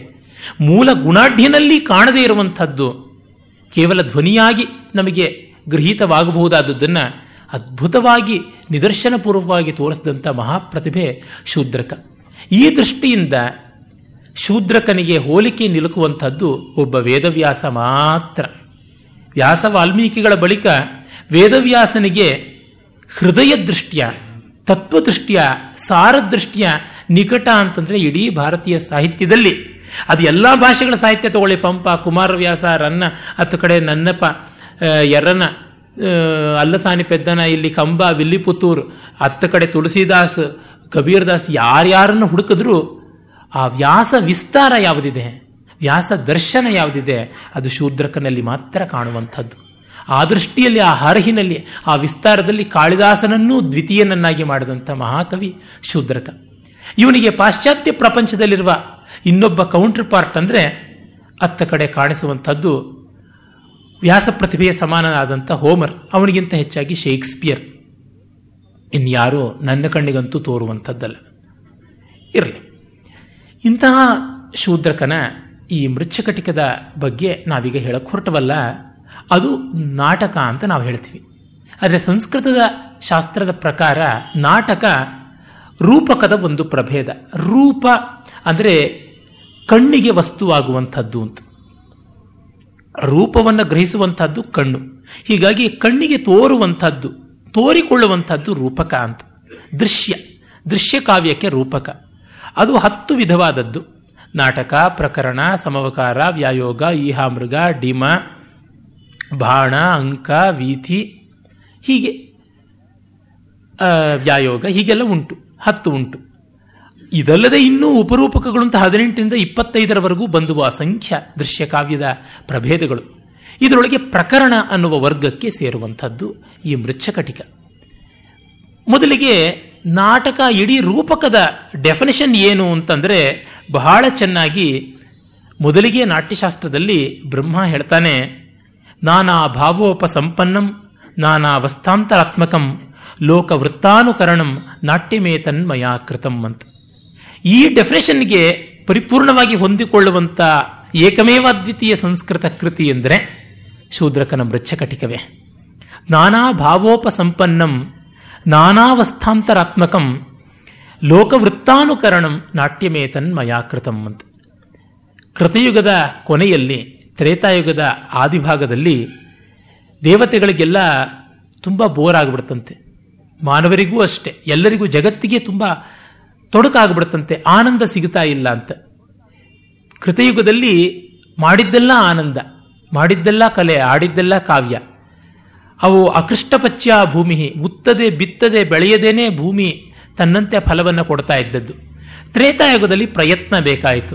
ಹಾಗೆ ಆನಂದವನ್ನು ಅಪ್ರಯತ್ನವಾಗಿ ಪಡುವಂಥ ಕಾಲ ಹೋಗಿ ಸಪ್ರಯತ್ನವಾಗಿ ಪಡೆಯುವಂಥ ಕಾಲ ಬಂತು. ಆಗ ಕ್ರೀಡನೀಯಕ ಮಿಚ್ಛಾಮೋ ದ್ರಷ್ಟುಂ ಶ್ರೋತುಂಚ ಯದ್ಭವೇತ್ ಅಂತ ಬ್ರಹ್ಮನ ಹತ್ತಿರಕ್ಕೆ ಹೋದರು. ನೀನು ಎಲ್ಲವನ್ನ ಸೃಷ್ಟಿ ಮಾಡಿದೀಯಾ, ನಮಗೆ ಆನಂದದ ವಸ್ತುವನ್ನು ಸೃಷ್ಟಿ ಮಾಡಿಲ್ಲ, ನಮಗೊಂದು ಆಟದ ಸಾಮಾನು ಬೇಕು, ಅದು ನೋಡೋಕ್ಕೆ ಕೇಳೋಕ್ಕೆ ಎಲ್ಲ ಚೆನ್ನಾಗಿರಬೇಕು ಅಂತ. ಬ್ರಹ್ಮ ಆಗಲೇ ಎಲ್ಲವನ್ನ ಸೃಷ್ಟಿ ಮಾಡಿಬಿಟ್ಟಿದ್ದ, ಇನ್ಯಾವುದೂ ಇಲ್ಲ ಅಂತ. ಆಗ ಏನು ಮಾಡೋದು? ಇರುವುದರಿಂದಲೇ ಎಲ್ಲವನ್ನ ತೆಗೆದು ಅನುಸೃಷ್ಟಿ ಮಾಡಿದ. ಹೊಸ ಸೃಷ್ಟಿ ಎನ್ನುವುದು ಇಲ್ಲವೇ ಇಲ್ಲ, ಇರುವುದರಿಂದಲೇ ಅಲ್ಲಿಷ್ಟು ಇಲ್ಲಿಷ್ಟು ಕಿತ್ತು ಕೊಲಾಜ್ ಮಾಡುವಂಥದ್ದು. ಕುತೋವಾ ನೂತನಂ ವಸ್ತು ವಯಂ ಉತ್ಪ್ರೇಕ್ಷಿತುಂ ಕ್ಷಮಾಹ ವಸ್ತು ವಿನ್ಯಾಸ ವೈಚಿತ್ರ್ಯ ಮಾತ್ರ ಮಾತ್ರ ವಿಚಾರ್ಯತಾಂ ಅನ್ನುವ ಮಾತು ಜಯಂತ ಭಟ್ಟ ಹೇಳೋದು. ಹೊಸ ವಸ್ತು ಅನ್ನೋದನ್ನು ನಾವೆಲ್ಲಿ ಸೃಷ್ಟಿ ಮಾಡೋಕ್ಕಾಗುತ್ತೆ? ಇರುವುದನ್ನೇ ಹೊಸ ರೀತಿಯಲ್ಲಿ ಅರೇಂಜ್ ಮಾಡುವಂಥದ್ದು. ಅದನ್ನೇ ಆನಂದವರ್ಧನ ಹೇಳಿದ ದೃಷ್ಟಪೂರ್ವ ಅಪಿಹ್ಯರ್ಥಾಹ ಕಾವ್ಯೇ ರಸಪರಿಗ್ರಹಾತ್ ಸರ್ವೇ ನವ ಇವ ಭಾಂತಿ ಮಧುಮಾಸ ಇವ ದ್ರುಮಾಹ. ಅದೇ ವಸಂತ ಮತ್ತೆ ಮತ್ತೆ ಬರುತ್ತೆ, ಅದೇ ಮರ, ಅದೇ ಚಿಗುರು, ಆದರೂ ಎಷ್ಟು ಹೊಸ ಹೊಸದಾಗಿ ಕಾಣಿಸುತ್ತದೆ. ಯುಗ ಯುಗಾದಿ ಕಳೆದರೂ ಯುಗಾದಿ ಮರಳಿ ಬರುತ್ತಿದೆ, ಹೊಸ ವರ್ಷಕ್ಕೆ ಹೊಸ ಹರ್ಷವ ಹೊಸತು ಹೊಸತು ತರುತ್ತಿದೆ ಅಂತ ಬೇಂದ್ರೆಯವರು ಅದನ್ನೇ ಧ್ವನಿಸಿದರು. ಇದನ್ನು ತಿಳ್ಕೊಂಡು ಬ್ರಹ್ಮ ಪಾಠ್ಯ ಸಾಹಿತ್ಯವನ್ನು ಋಗ್ವೇದದಿಂದ, ಅಂಗಚಲನೆಯನ್ನು ಯಜುರ್ವೇದದಿಂದ, ಗಾನವನ್ನು ಸಾಮವೇದದಿಂದ, ರಸಭಾವಗಳನ್ನು ಅಥರ್ವವೇದದಿಂದ ತಂದು ಪಂಚಮ ವೇದ ಮಾಡಿದ ನಾಟ್ಯವೇದ. ಇದು ಸಾರ್ವವರ್ಣಿಕ ವೇದ. ಈ ಈ ವೇದಗಳಿಗಾದರೂ ಉಪನಯನ ಆಗಬೇಕು, ಕಲಿಯೋದಿಕ್ಕೆ ಗುರುಕುಲ ಬೇಕು. ಆದರೆ ಇದು ಹಾಗಿಲ್ಲ, ಎಲ್ಲರಿಗೂ ಕೂಡ ಆಗುವಂಥದ್ದು. ಮತ್ತು ಈ ನಾಟ್ಯವೇದ ಪಂಚಮ ವೇದ ಎಲ್ಲೆಲ್ಲರಿಗೂ ಬೇಕಾಗುವಂಥದ್ದಾಗಿರೋದ್ರಿಂದಲೇ ಇದು ಯಾವುದೇ ದೀಕ್ಷೆಯನ್ನು ಹೊಂದಿರುವಂಥದ್ದಲ್ಲ. ಆನಂದ ಎಷ್ಟು ಸಹಜವೋ ಈ ಕಲಾಸ್ವಾದವೂ ಅಷ್ಟೇ ಸಹಜ ಅಂತ. ಆಗ ಬ್ರಹ್ಮ ಹೇಳುವ ಮಾತಿದು, ನಾನಾ ಭಾವೋಪಸಂಪನ್ನಂ ನಾನಾವಸ್ಥಾಂತರಾತ್ಮಕಂ ಅಂತ. ಅನೇಕ ಭಾವಗಳಿಂದ ಸಂಪನ್ನವಾದದ್ದು. ಭಾವ ಅಂದರೆ ನಮ್ಮ ಅಸ್ತಿತ್ವವನ್ನು ಪ್ರಕಟಪಡಿಸುವ ಯಾವುದೇ ಮನೋವೃತ್ತಿ, that which exhibits our existence through our mind, through our thought and speech, ಅದು ಭಾವ. ಅದು ನಾನಾ ಅವಸ್ಥಾಂತರಾತ್ಮಕಂ, ಬಗೆ ಬಗೆಯಾದ ಸ್ಥಿತಿಗಳನ್ನು ತಲುಪಿದರೆ, ಸ್ಥಿತ್ಯಂತರಗಳನ್ನು ತಲುಪಿದರೆ ಆವಾಗ ಬೇರೆ ಬೇರೆಯ ಸನ್ನಿವೇಶಗಳು ನಿರ್ಮಾಣವಾಗುತ್ತವೆ. ಮತ್ತು ಇದು ಹುಚ್ಚುಚ್ಚಾಪಟ್ಟೆ ಇರುವಂಥದ್ದಲ್ಲ, ಲೋಕವೃತ್ತಾನುಕರಣಂ, ಲೋಕದ ನಡವಳಿಕೆಯನ್ನು ಅನುಸರಿಸಬೇಕು, ಅನುಕರಿಸಬೇಕು, ಅನುಕೀರ್ತಿಸಬೇಕು, ಸಬ್ಲಿಮೇಟ್ ಮಾಡಿ ಹೇಳಬೇಕು. ಅದು ನಾಟ್ಯ ಅಂತ. ಇದಕ್ಕೆ ಶೂದ್ರಕನ ಕೃತಿ ಅತ್ಯ ಅತ್ಯಂತ ರಮಣೀಯವಾದ ನಿದರ್ಶನ. ಇಲ್ಲಿ ಅನೇಕ ಭಾವಗಳು ಬರ್ತವೆ, ಅನೇಕ ರಸಗಳು ಬರ್ತವೆ. ಪ್ರಾಯಶಃ ಸಕಲ ರಸಗಳು ಎದ್ದು ಕಾಣುವಂಥ ಪ್ರಕರಣ ಇದು. ಮತ್ತು ಅನೇಕ ಅವಸ್ಥೆಗಳಿಲ್ಲಿವೆ. ಇಲ್ಲಿ ನಡೆಯುವ ಘಟನೆಗಳು ಇನ್ನು ಯಾವ ಕಾವ್ಯಗಳಲ್ಲಿ, ಯಾವ ದೃಶ್ಯ ಕಾವ್ಯದಲ್ಲಿಯೂ ನಡೆಯೋಲ್ಲ. ಈ ಸಂದರ್ಭದಲ್ಲಿ ಒಂದು ಮಾತು ಹೇಳಬೇಕು. ಸಂಸ್ಕೃತ ದೃಶ್ಯ ಕಾವ್ಯ ರೂಪಕ ಪ್ರಪಂಚದಲ್ಲಿ ಮತ್ತು ಕಾವ್ಯ ಪ್ರಪಂಚದಲ್ಲಿ ಕೂಡ, ಇಡೀ ಸಾಹಿತ್ಯದಲ್ಲಿಯೇ, ವ್ಯಾಸ ಮಹಾಕವಿಯ ಮಹಾಭಾರತದ ಬಳಿಕ ಒಂದು ದೊಡ್ಡ ಬದಲಾವಣೆಯನ್ನು ನಾವು ನೋಡ್ತೀವಿ. ಮುಂದಿನ ಯಾವ ಕವಿಗಳು ಕವಿಗಳು ಇಷ್ಟು ಘಟನಾ ಬಾಹುಲ್ಯವಾಗಿ ತಮ್ಮ ಕೃತಿಗಳನ್ನು ಬರೆದಿಲ್ಲ, ಕೇವಲ ಭಾವನಾ ಬಾಹುಳ್ಯವಾಗಿ ಬರೆದಿದ್ದಾರೆ. ಅಂದರೆ ಭಾವಗಳ ಬಾಹುಳ್ಯ ಇದೆ, ಘಟನೆಗಳ ಬಾಹುಳ್ಯ ಇಲ್ಲ. ಅಂದರೆ ರಾಮಾಯಣದ ದಾರಿಯನ್ನು ಹೆಚ್ಚು ಕವಿಗಳು ಹಿಡಿದರೆ ಹೊರತು ಮಹಾಭಾರತದ ದಾರಿಯನ್ನು ಹಿಡಿಯಲಿಲ್ಲ. ಆದರೆ ಒಂದೇ ವಸ್ತುವಿನಲ್ಲಿ ಅನೇಕ ಘಟನೆಗಳನ್ನು ಇಟ್ಟುಕೊಂಡು ಮಾಡುವಂಥದ್ದು ತುಂಬ ದೊಡ್ಡ ಚಾಲೆಂಜ್, ಬಹಳ ಕಷ್ಟ ಕೂಡ. ಒಂದು ವಸ್ತುವನ್ನು ಹಿಡಿದು ವಿಸ್ತರಿಸುವುದು ತಕ್ಕ ಮಟ್ಟಿಗೆ ಸುಲಭವೇನು, ಅದರೊಳಗೂ ನಾಟ್ಯಧರ್ಮಿಯಲ್ಲಿ ಮತ್ತೂ ಸುಲಭ. ಆದರೆ ಇವರು ಶೂದ್ರಕನಂಥ ಒಬ್ಬಿಬ್ಬರು ಕವಿಗಳು ಮಾತ್ರ ಜಗತ್ತಿನಲ್ಲಿ ಅನೇಕ ಘಟನೆಗಳನ್ನು ತಂದು ವಿಸ್ತರಿಸಿ ತೋರಿಸಬಲ್ಲರು. ಅಂದರೆ ಭಾವನೆಗಳು ಸುಮ್ಮನೆ ಮಾತುಗಳಲ್ಲಿ ವ್ಯಕ್ತವಾಗುವುದಲ್ಲ, ಕೃತಿಯಲ್ಲಿ ವ್ಯಕ್ತವಾಗುವುದಾಗಬೇಕು ಅಂತ. ಭವಭೂತಿ ಎಂಟನೇ ಶತಾಬ್ದಿಯ ಮಹಾಕವಿ ಒಂದು ಪ್ರಕರಣವನ್ನು ಬರೆದ. ಅದು ಹತ್ತು ಅಂಕದ್ದು, ಮೃಚ್ಚಕಟಿಕದಂತೆಯೇ ಹತ್ತು ಅಂಕದ ದೊಡ್ಡ ಕೃತಿ ಮಾಲತಿ ಮಾಧವ. ಈ ಮಾಲತಿ ಮಾಧವದಲ್ಲಿ ಮಾತು ಮಾತು ಮಾತು ಮಾತು, ವರ್ಬಲ್ ಡಯೇರಿಯಾ. ಆದರೆ ಘಟನೆಗಳು ಏನಂಥದ್ದಾಗಿ ಕಾಣುವುದೇ ಇಲ್ಲ. ಇದೆ, ಇಲ್ಲ ಅಂತ ಇಲ್ಲ, ಆದರೆ ಘಟನೆಗಳನ್ನು ಕೊಚ್ಚಿ ಹಾಕುವಷ್ಟು ಮಾತು. ಮೃಚ್ಚಕಟಿಕದಲ್ಲಿ ಮಾತು ಬೇಕಾದಷ್ಟಿದೆ, ಆದರೆ ಘಟನೆಗಳು ಯಾವ ಥರ ನಡೆಯುತ್ತವೆ ಅಂದರೆ, ಒಂದೊಂದು ಪಾತ್ರವನ್ನು ಚಿವುಟಿದರೆ ಇರಲಿ, ಮುಟ್ಟಿದರೆ ರಸ ಉಕ್ಕುತ್ತಾ, ರಕ್ತ ಚಿಮ್ಮಿ ಬರುತ್ತಾ ಅನ್ನುವಂತೆ ಇವೆ. ಇದು ನೋಡಿದಾಗ ನಾನಾ ಅವಸ್ಥಾಂತರಾತ್ಮಕಂ ಅಂತ.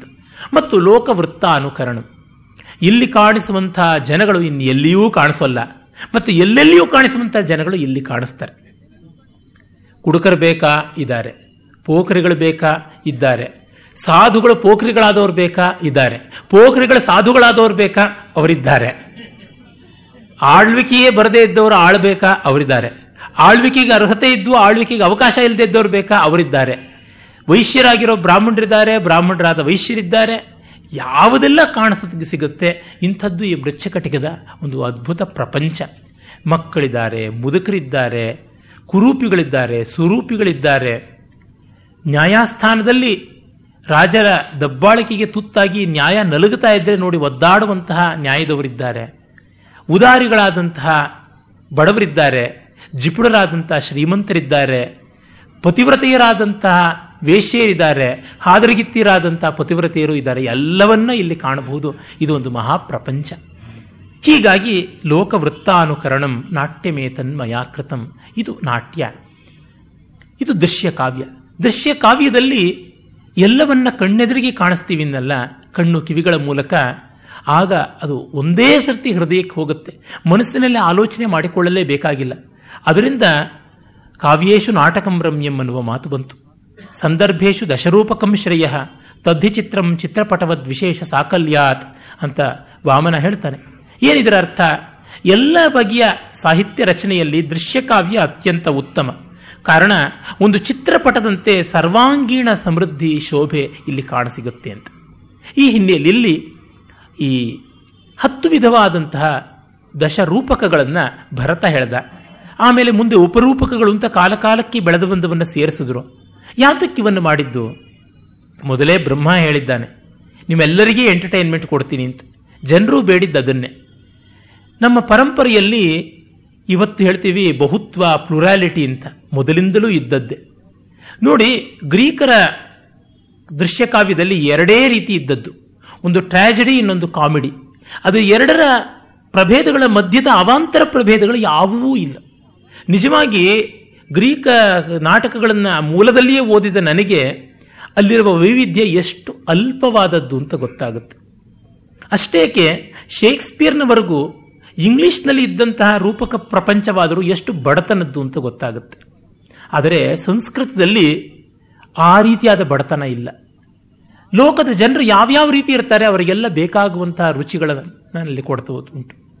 ಕಾಳಿದಾಸನೇ ಹೇಳಿಬಿಟ್ಟ, ತ್ರೈಗುಣ್ಯೋದ್ಭವ ಮತ್ರ ಲೋಕಚರಿತಂ ನಾನಾರಸೈ ದೃಶ್ಯತೆ ನಾಟ್ಯಂ ಭಿನ್ನರುಚೇರ್ಜನಸ್ಯ ಬಹುದಾಪ್ಯೇಕಂ ಸಮಾರಾಧನಂ.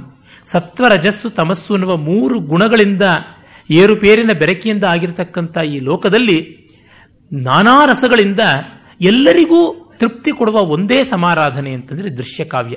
ಈ ಹೊತ್ತು ಯಾವುದನ್ನು ಸಿನಿಮಾ ಅಂತ ಕರಿತೀವಿ, ಆ ಅರ್ಥದಲ್ಲಿ ಹೇಳಿರುವುದು ಟೋಟಲ್ ಎಂಟರ್ಟೈನ್ಮೆಂಟ್ ಅನ್ನೋದು. Total entertainment is not divide of education.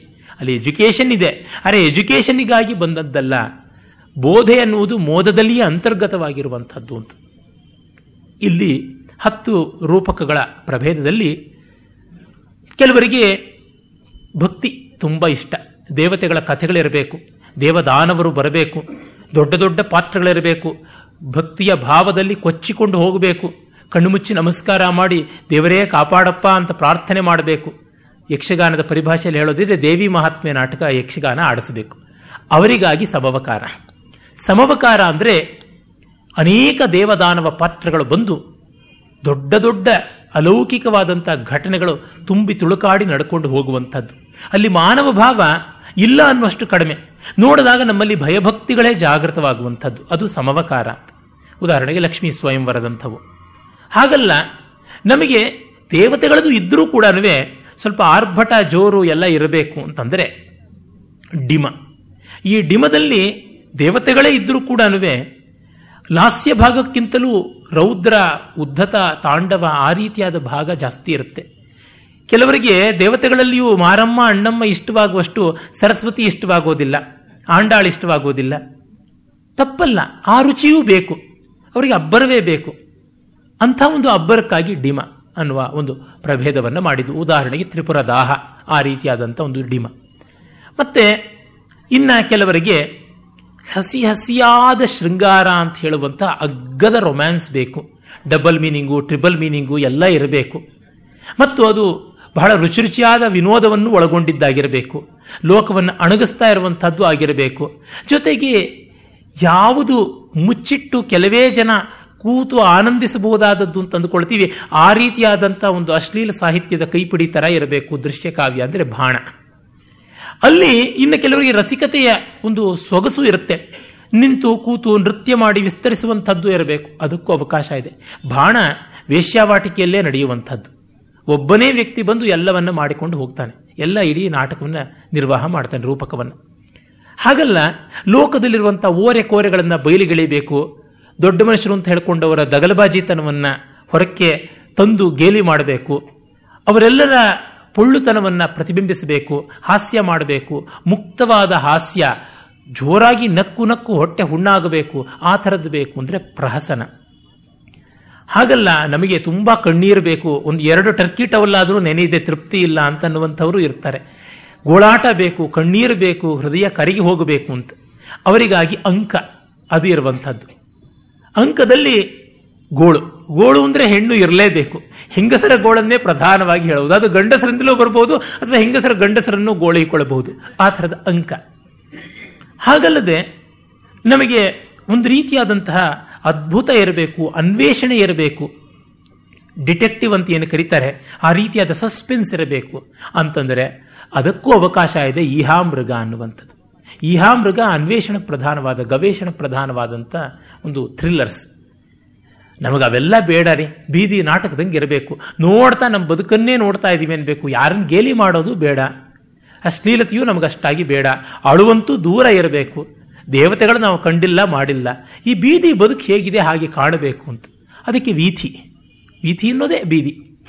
ಉದಾಹರಣೆಗೆ ರಾವಿಪಾಟಿ ತ್ರಿಪುರಾಂತಕನ ಪ್ರೇಮಾಭಿರಾಮ ಅದ್ಭುತವಾದ ವೀಥಿ, ಆ ಥರದ್ದು. ನಮಗೆ ಈ ರೀತಿಯಾದಂಥದ್ದು ಅಲ್ಲ, ಒಳ್ಳೆ ಡಿಶುಮ್ ಡಿಶುಮ್ ಚೆನ್ನಾಗಿರಬೇಕು, ಫೈಟಿಂಗ್ ಇರಬೇಕು, ಆ್ಯಕ್ಷನ್ ಪ್ಯಾಕ್ಡ್ ಆಗಿರಬೇಕು ಅಂತ ಕೆಲವರು ಅಂತಾರೆ. ಅದಕ್ಕಾಗಿ ಯಾಯೋಗ, ಫೈಟ್ ಇರಬೇಕು ಅಂದರೆ ಹೆಣ್ಣಿಂದಲೇ ಆಗಬೇಕಲ್ವ ಯುದ್ಧ, ಅದಕ್ಕಾಗಿ ಹೆಣ್ಣಿಂದ ಆಗುವಂಥದ್ದು ಅಥವಾ ಹೆಣ್ಣಿಂದ ಆಗದೇ ಇರುವಂಥದ್ದು ಎರಡೂ ರೀತಿಯದ್ದು ಮಾಡ್ತಾರೆ. ಒಟ್ಟಿನಲ್ಲಿ ವ್ಯಾಯೋಗ ಅದು. ಆಮೇಲೆ ಇನ್ನು ನಮಗೆ ಇವೆಲ್ಲ ಅಗ್ಗದ್ದಾಯಿತು, ಉದಾರವಾದ ಗಂಭೀರವಾದ, ಬರೀ ಭಕ್ತಿ ಭಜನೆ ಆ ರೀತಿಯಾದ ಸಮವಕಾರವೂ ಬೇಡ, ಬರೀ ಹೋರಾಟವೂ ಬೇಡ, ಬರೀ ಹಾಸ್ಯವೂ ಬೇಡ. ಒಂದು ಸಂದೇಶ ಇರಬೇಕು, ಒಂದು ರಸಿಕತೆ ಇರಬೇಕು, ಸೌಂದರ್ಯ ಇರಬೇಕು, ಇಹ ಪರ ಎರಡಕ್ಕೂ ಕಾರಕವಾಗುವಂಥವಾಗಬೇಕು, ಚತುರ್ವಿಧವಾದ ಪುರುಷಾರ್ಥಗಳನ್ನು ಪ್ರತಿಪಾದನೆ ಮಾಡುವಂತೆ ಇರಬೇಕು ಅಂತಂದರೆ ನಾಟಕ. ನಾಟಕದಲ್ಲಿ ನಾಯಕ ಉದಾರ, ಮಹೋನ್ನತ, ದೇವಾಂಶ ಸಂಭೂತ ಅಥವಾ ಕನಿಷ್ಠ ರಾಜನಾಗಿರ್ತಾನೆ. ಅಂದರೆ ಒಂದು ಉನ್ನತಿ ಅವನಲ್ಲಿ ಮೊದಲಿಂದ ಕೊನೆವರೆಗೂ ಇರುತ್ತೆ. ಅಲ್ಲಿ ಪ್ರಧಾನವಾಗಿ ಧರ್ಮ, ಧರ್ಮಕ್ಕೆ ಅನುಗುಣವಾಗಿ ಅರ್ಥ, ಕಾಮ ಹೀಗೆ ಹೋಗುವಂಥದ್ದಾಗಿರುತ್ತೆ. ಧರ್ಮವನ್ನು ಪ್ರಧಾನವಾಗಿ ಹಿಡಿದು ಧರ್ಮದ ಅಧೀನವಾಗಿ ಅರ್ಥಕಾಮಾದಿಗಳು ವಿಕಸಿಸುವಂತಹದ್ದಾಗಿರಬೇಕು ಅಂತ, ಇದು ನಾಟಕ. ಈ ನಾಟಕದ ಎಲ್ಲ ಡೀಟೇಲ್ಸು, ನಾಟಕದಲ್ಲಿ ವಿಸ್ತಾರವಾದ ಹರಹು ಉಂಟು, ಎಲ್ಲ ಡೀಟೇಲ್ಸು ಇರುತ್ತೆ. ಆದರೆ ನಾಟಕದ ಅಲೌಕಿಕತೆಯ ಮಟ್ಟ ಒಂದು ಸ್ವಲ್ಪ ಕೆಳಕ್ಕೆ ಬರುತ್ತೆ, ಅದು ಪ್ರಕರಣ. ಪ್ರಕರಣ ನಾಟಕವೇ, ಆದರೆ ಏನು, one is a historical or a mythological play ನಾಟಕ, ಇದು ಸೋಷಿಯಲ್ ಪ್ಲೇ, ಸಾಮಾಜಿಕವಾದಂಥದ್ದು ಪ್ರಕರಣ. ಅಲ್ಲಿ ಒಂದು ಸೊಗಸೇನೆಂದರೆ ಈ ಅಲೌಕಿಕತೆ ಎನ್ನುವುದು ಬಂದಾಗ ನಮ್ಮ ಅರಿವಿಲ್ಲದೆಯೇ ನಯ, ನಾಜೂಕು, ಯಾವುದನ್ನು ರಮ್ಯ ಪ್ರವೃತ್ತಿ ಅಂತೀವಿ, ರೊಮ್ಯಾಂಟಿಕ್ ಅಂತೀವಿ, ಅಥವಾ ಭೂಮ ಸಬ್ಲೈಮ್ ಅಂತೀವಿ, ಅದು ತನ್ನಂತೆ ತಾನೇ ಬರುತ್ತೆ. ಆ ಥರದ್ದು ಇಲ್ಲಿ ಇರೋಲ್ಲ. ಇರೋಲ್ಲ ಅಂದರೆ ಅವು ಇರಬಾರದು ಅಂತಲ್ಲ, ಇದ್ದರೂ ಅವು ಗೌಣವಾಗಿ ಕಾಣುತ್ತವೆ, ಆಸ್ವಾದಿಸಬಲ್ಲವರಿಗೆ ತುಂಬ ಸೊಗಸಾಗಿ ತಮ್ಮ ಸೆಲೆಯನ್ನು ತಾವೇ ಬಿಟ್ಟುಕೊಳ್ಳುತ್ತವೆ ಅಂತ. ಯಾಕಿದು ಬೇಕು ಅಂದರೆ, ಯಾರಿಗೆ ದೇವರಲ್ಲಿ ನಂಬಿಕೆ ಇಲ್ಲ, ಯಾರಿಗೆ ಅರಸೊತ್ತಿಕೆಯಲ್ಲಿ ವಿಶ್ವಾಸ ಇಲ್ಲ ಅಂಥವರಿಗೆ ನಮ್ಮ ಬದುಕನ್ನು ತೋರಿಸಬೇಕು ಅಂತಿರೋಲ್ವೇ, ಅವರಿಗಾಗಿ ಇದು. ಮತ್ತೆ ಒಳ್ಳೆಯ ಕವಿ ಆದರೆ ಒಬ್ಬ ಸಾಮಾನ್ಯನ ಬದುಕು ಒಬ್ಬ ಭಗವಂತನ ಬದುಕಿಗಿಂತ ಏನು ಕೀಳಲ್ಲ ಅಂತ ತೋರಿಸುವುದು ಆಗಬಹುದು. ಶೂದ್ರಕ ಮಾಡುವಂಥದ್ದಾದು. ಮನುಜರೊಳಗಾಗಾಗ ತೋರ್ಪ ಮಹನೀಯತೆಯೇ ಅನುವಾದ ಬ್ರಹ್ಮನದು ಮಂಕುತಿಮ್ಮ ಅಂತ ಡಿ ವಿ ಜಿಯವರು ಹೇಳಿದ್ರಲ್ಲ, ಆ ಭಾವ ಬರುವಂತೆ ಮಾಡುವುದು.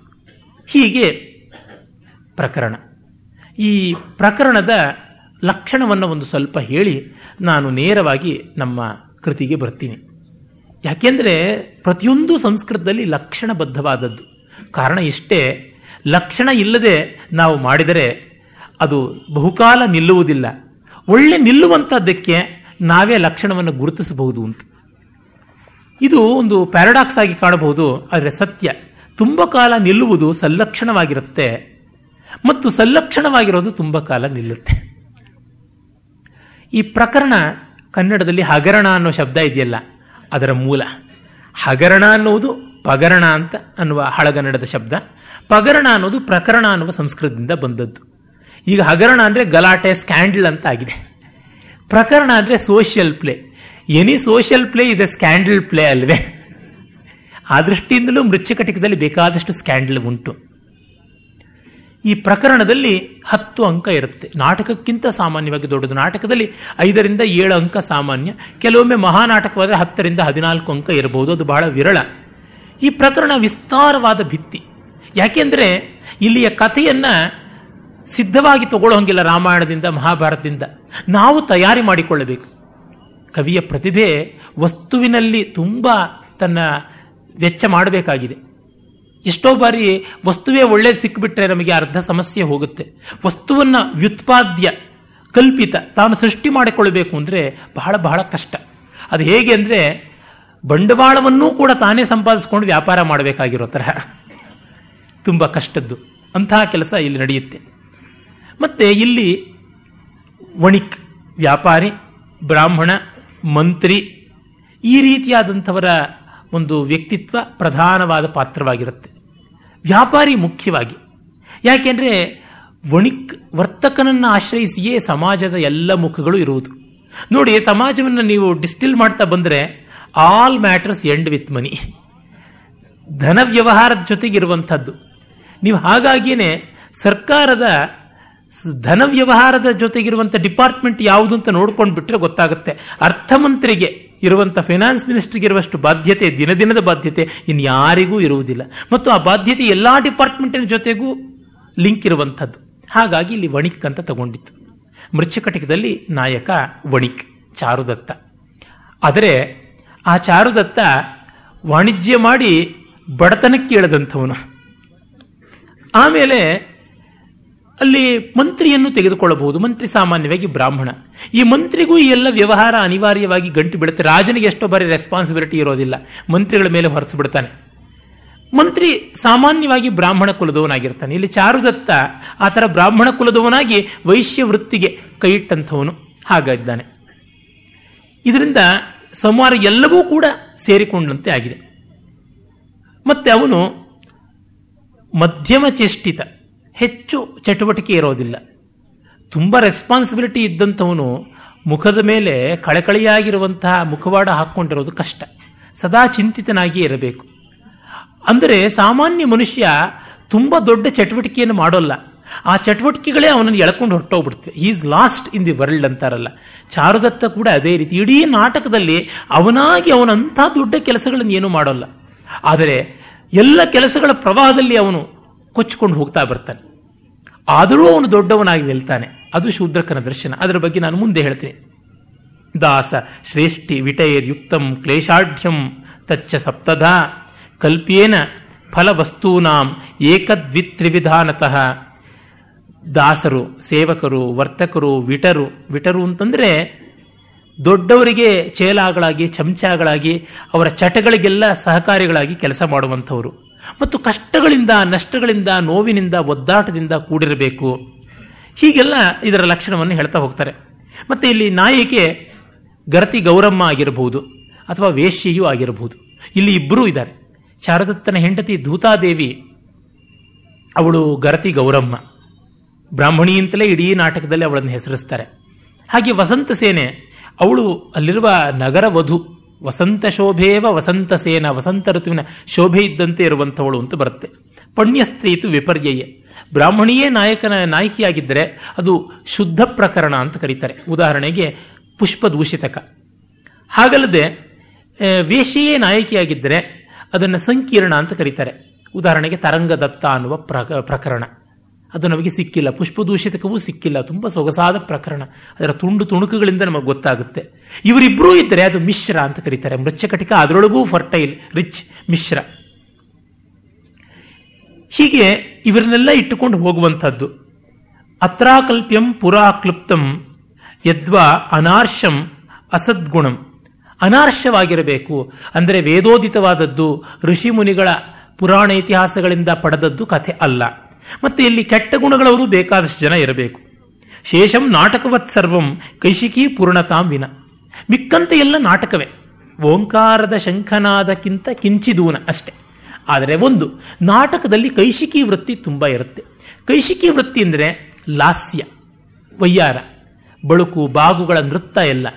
ಇಲ್ಲಿ ಪೂರ್ಣ ಪ್ರಮಾಣದಲ್ಲಿ ಕೈಶಿಕಿ ವೃತ್ತಿ ಇರೋಲ್ಲ. ಕೈಶಿಕಿ ಅಂದರೆ ರೊಮ್ಯಾನ್ಸ್ ಅಂತ. ನಿಜ ಜೀವನದಲ್ಲಿ ತುಂಬ ರೊಮ್ಯಾನ್ಸ್ ಇರೋಲ್ಲ, ಇದ್ದರೆ ಅದು ನಿಜ ಜೀವನ ಅಲ್ಲ. ಹಾಗಾಗಿ ಮೃಚ್ಚಕಟಿಕದಂಥದ್ರೊಳಗೆ ವಸಂತ ಸೇನೆಯಂತಹ ವೇಶ್ಯೆಯೇ ನಾಯಕಿಯಾಗಿದ್ದರು, ಚಾರುದತ್ತನಂತಹ ರಸಿಕನಾದ ಶ್ರೀಮಂತನಾಗಿದ್ದ ವರ್ತಕನೇ ನಾಯಕನಾಗಿದ್ದರು. ಒಂದು ಡ್ಯುಯೆಟ್ ಇಲ್ಲ, ಒಂದು ಪಾರ್ಕ್ ಸೀನ್ ಇಲ್ಲ, ಒಂದು ಡ್ರೀಮ್ ಸೀನ್ ಇಲ್ಲ, ಏನೂ ಇಲ್ಲ.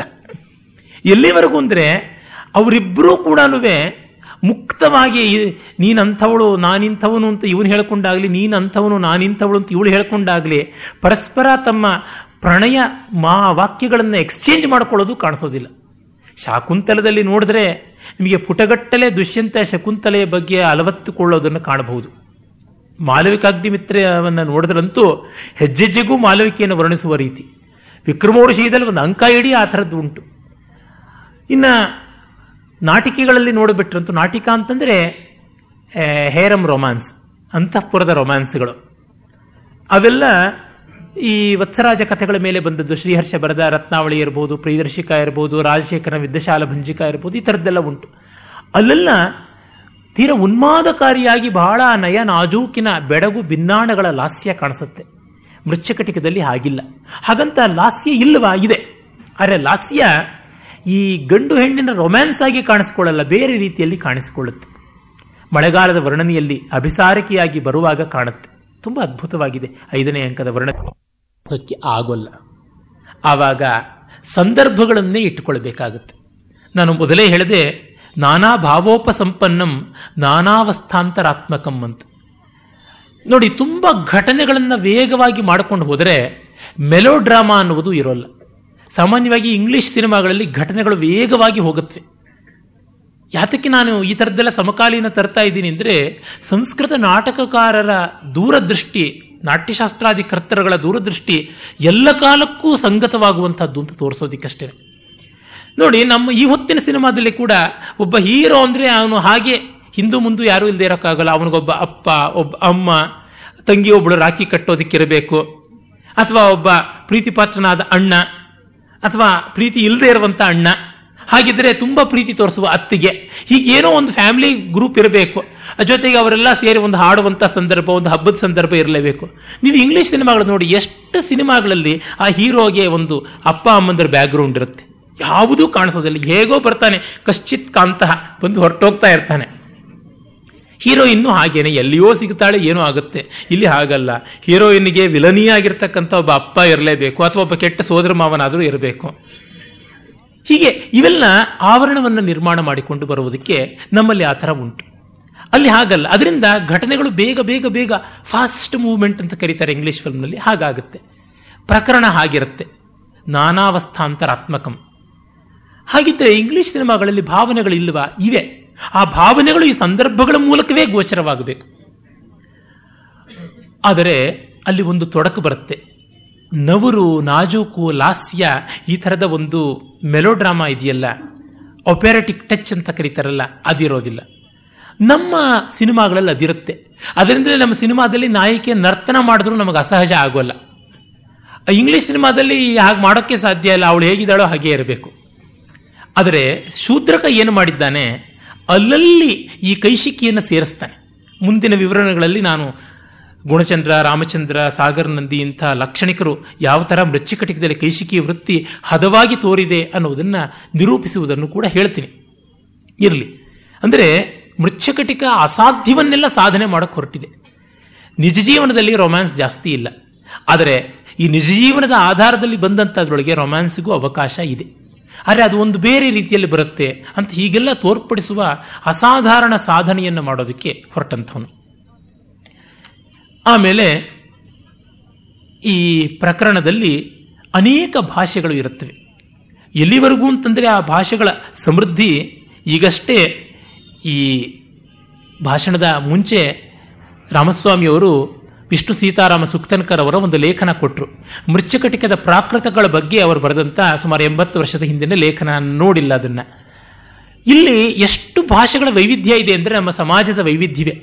ಬಹುತ್ವ ಬಹುತ್ವ ಅಂತ ಹೇಳೋರಿಗೆ ಇಲ್ಲಿಯೇ ಸಿಗುವಂಥ ಬಹುತ್ವ ಎಂಥದ್ದು ಅಂತ. ಎಂಟು ಭಾಷೆಗಳು ಇವೆ ಅಂತ ಹೇಳಿದ್ನಲ್ಲ.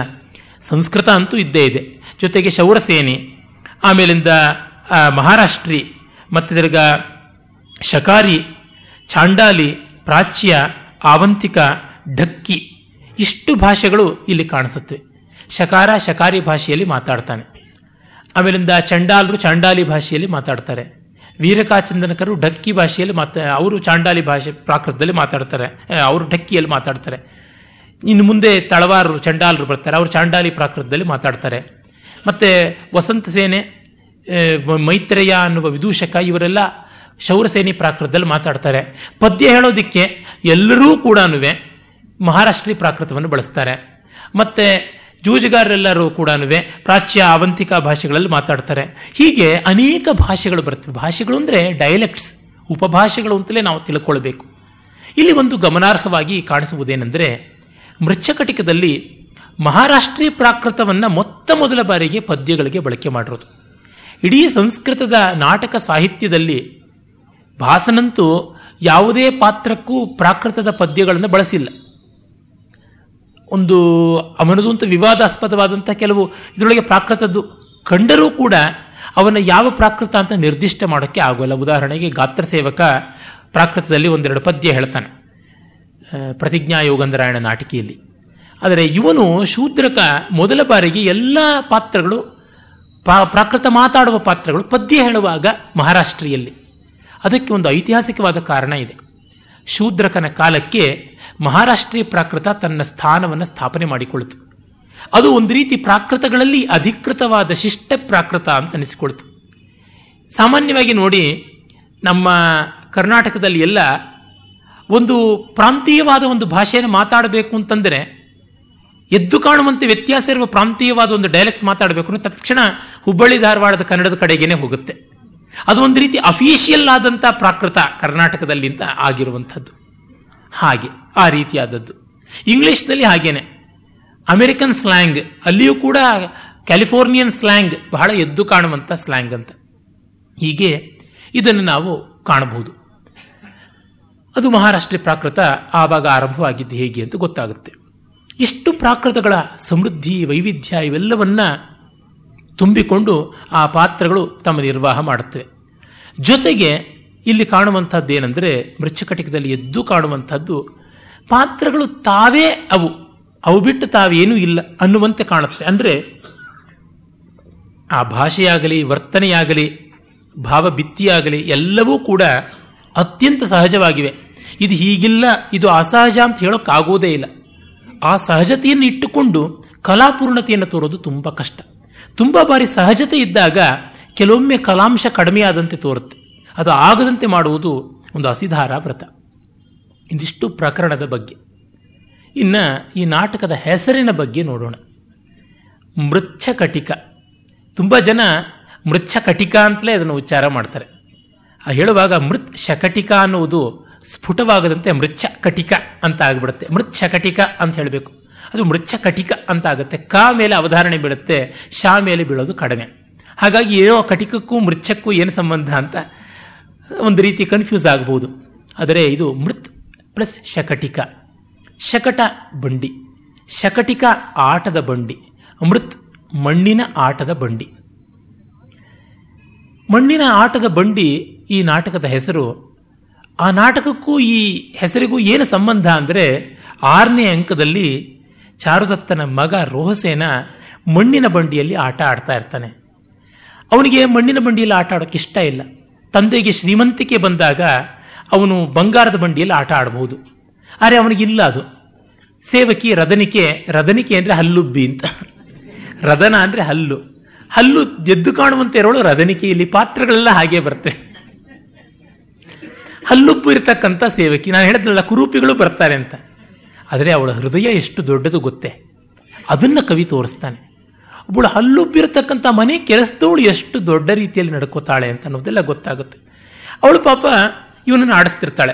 ಪಕ್ಕದ ಮನೆ ಹುಡುಗ ಬಂಗಾರದ ಬಂಡಿಯಲ್ಲಿ ಆಟ ಆಡ್ತಾನೆ ರೋಹಸೇನನ ಜೊತೆಗೆ. ಮತ್ತೆ ಅವನ ಮನೆಗೆ ಅವನು ಹೋಗ್ಬೇಕು, ಅವನ ಬಂಡಿನ ತೊಗೊಂಡು ಹೊರಟೋಗ್ತಾನೆ. ಇವನು ಆಳ್ತಾ ಇರ್ತಾನೆ, ಇವಳು ಮಣ್ಣಿನ ಬಂಡಿಯನ್ನು ಮಾಡಿಕೊಡ್ತಾಳೆ ತಾನೆ.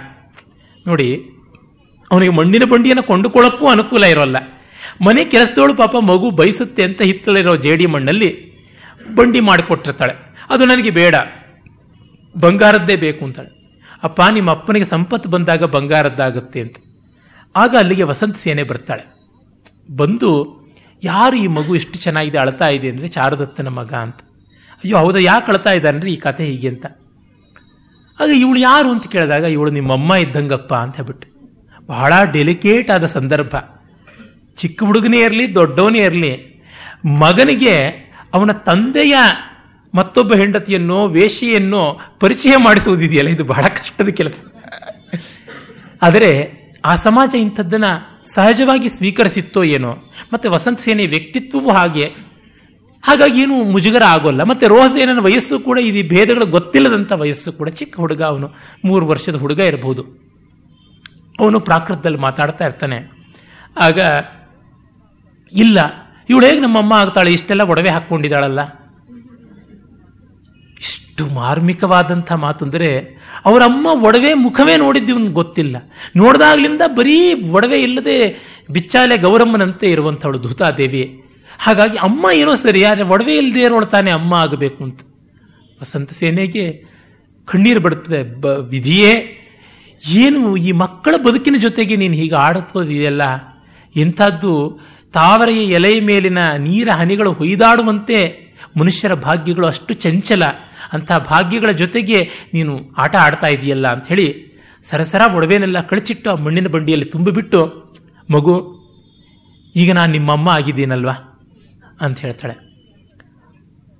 ಆದಮೇಲೆ ಹೇಳ್ತಾಳೆ, ಈ ಒಡವೆಯಿಂದ ನೀನು ಬಂಗಾರದ ಬಂಡಿ ಮಾಡಿಸ್ಕೊಂತ.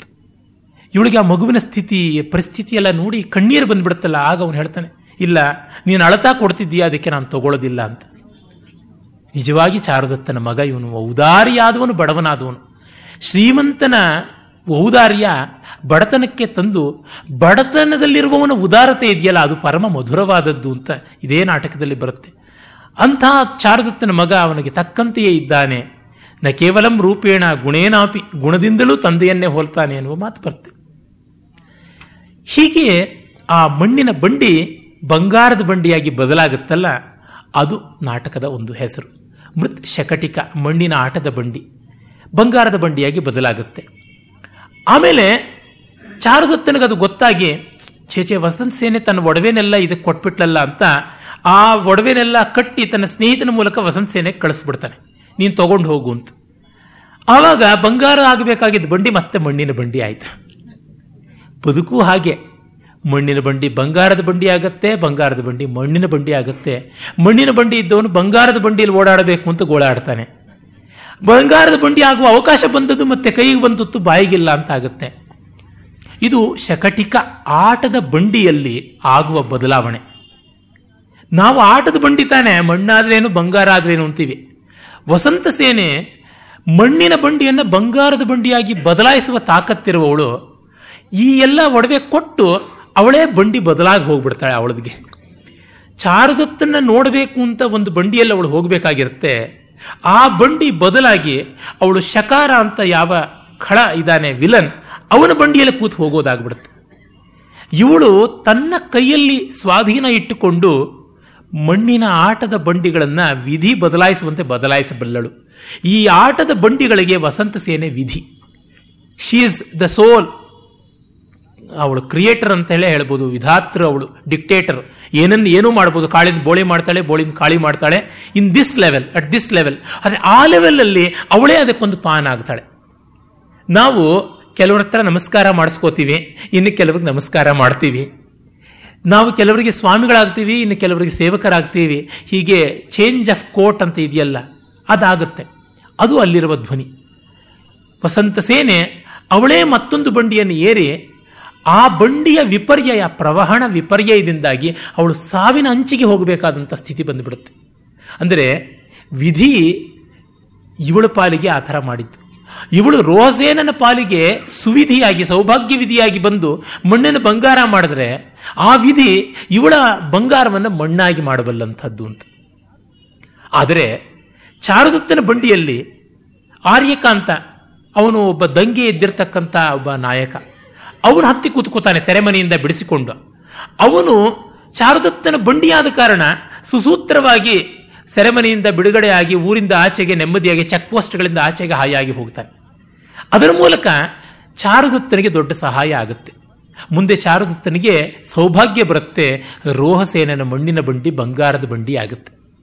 ಈ ಬಂಡಿಗಳು ಎಕ್ಸ್ಚೇಂಜ್ ಆಗಿದ್ದು ಒಂದು ಲೆವೆಲಲ್ಲಿ ಅನ್ಯಾಯ ಆದರೂ ಮತ್ತೊಂದು ಲೆವೆಲಲ್ಲಿ ನ್ಯಾಯವಾಗುತ್ತೆ, ಮತ್ತೊಂದು ಲೆವೆಲಲ್ಲಿ ಸರಿಯಾಗುತ್ತೆ.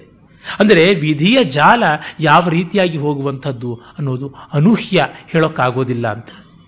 ಹೀಗೆ ಭಗವಂತನ ಆಟದ ಬಂಡಿ ಈ ಜಗತ್ತು, ಈ ಬಂಡಿಯಲ್ಲಿ ನಮ್ಮ ಪ್ರಯಾಣ. ಬದುಕು ಜಟಕಾ ಬಂಡಿ ವಿಧಿಯದರ ಸಾಹೇಬ ಕುದರೆ ನೀನ್, ಅವನು ಪೇಳ್ದಂತೆ ಪಯಣಿಗರು ಮದುವೆಗೋ ಮಸಣಕೋ ಹೋಗೆಂದ ಕಡೆ ಕಡೆಗೋಡು ಪದಕುಸಿಯೇ ನೆಲವಿಹುದು ಮಂಕುತಿಮ್ಮ ಅಂದ್ರಲ್ಲ, ಈ ಜಟಕಾ ಬಂಡಿ ತರಹ ಆ ಕಾಲದಲ್ಲಿ ಎತ್ತಿನ ಬಂಡಿ, ಚಕ್ಕಡಿ, ಪ್ರವಹಣ ಹಾಗೆ ಆಗುವಂಥದ್ದು. ಅಂದರೆ ಬದುಕನ್ನ ಒಂದು ಬಂಡಿಯಾಗಿ ಹೋಲಿಸಿದವನು ಇವನೇ. ಬದುಕು ಸ್ಥಾವರವಲ್ಲ, ಜಡವಲ್ಲ, ಜಂಗಮ, ಸಂಚಾರಶೀಲವಾದದ್ದು. ಆದರೆ ನಮಗೆ ಯಾವ ಬಂಡಿ ಹತ್ತಬೇಕು ಅನ್ನೋ ವಿವೇಕ ಇರಬೇಕು, ಅದು ಬಹಳ ಮುಖ್ಯ. ಬಂಗಾರದ ಬಂಡಿನ ಮಣ್ಣಿನ ಬಂಡಿನ ಅನ್ನೋದಲ್ಲ ಮುಖ್ಯ, ಎಲ್ಲಿಗೆ ತಲುಪಬೇಕು ಅನ್ನೋ ಡೆಸ್ಟಿನೇಷನ್ ಬಹಳ ಮುಖ್ಯ ಅಂತ. ಕಡೆಗೂ ಚಾರುದತ್ತ ಹೇಳೋದು, ಇದಕ್ಕೆ ಮೃಚ್ಚಕಟಿಕಕ್ಕೆ ಬದಲಾಗಿ ಕನಕ ಶಕಟಿಕ ಅಂತ ಇಡಬಹುದಾಗಿತ್ತು, ಹೇಮ ಶಕಟಿಕ ಅಂತ ಇಡಬಹುದಾಗಿತ್ತು, ಬಂಗಾರದ ಬಂಡಿ ಅಂತ ಇಡಬಹುದಾಗಿತ್ತಲ್ಲ, ಅದು ಬರುತ್ತಲ್ಲ ಇಲ್ಲಿ. ಬಂಗಾರದ ಬಂಡಿ ಶಾಶ್ವತ ಅಲ್ಲ, ಮಣ್ಣಿನ ಬಂಡಿಯೇ ಶಾಶ್ವತ.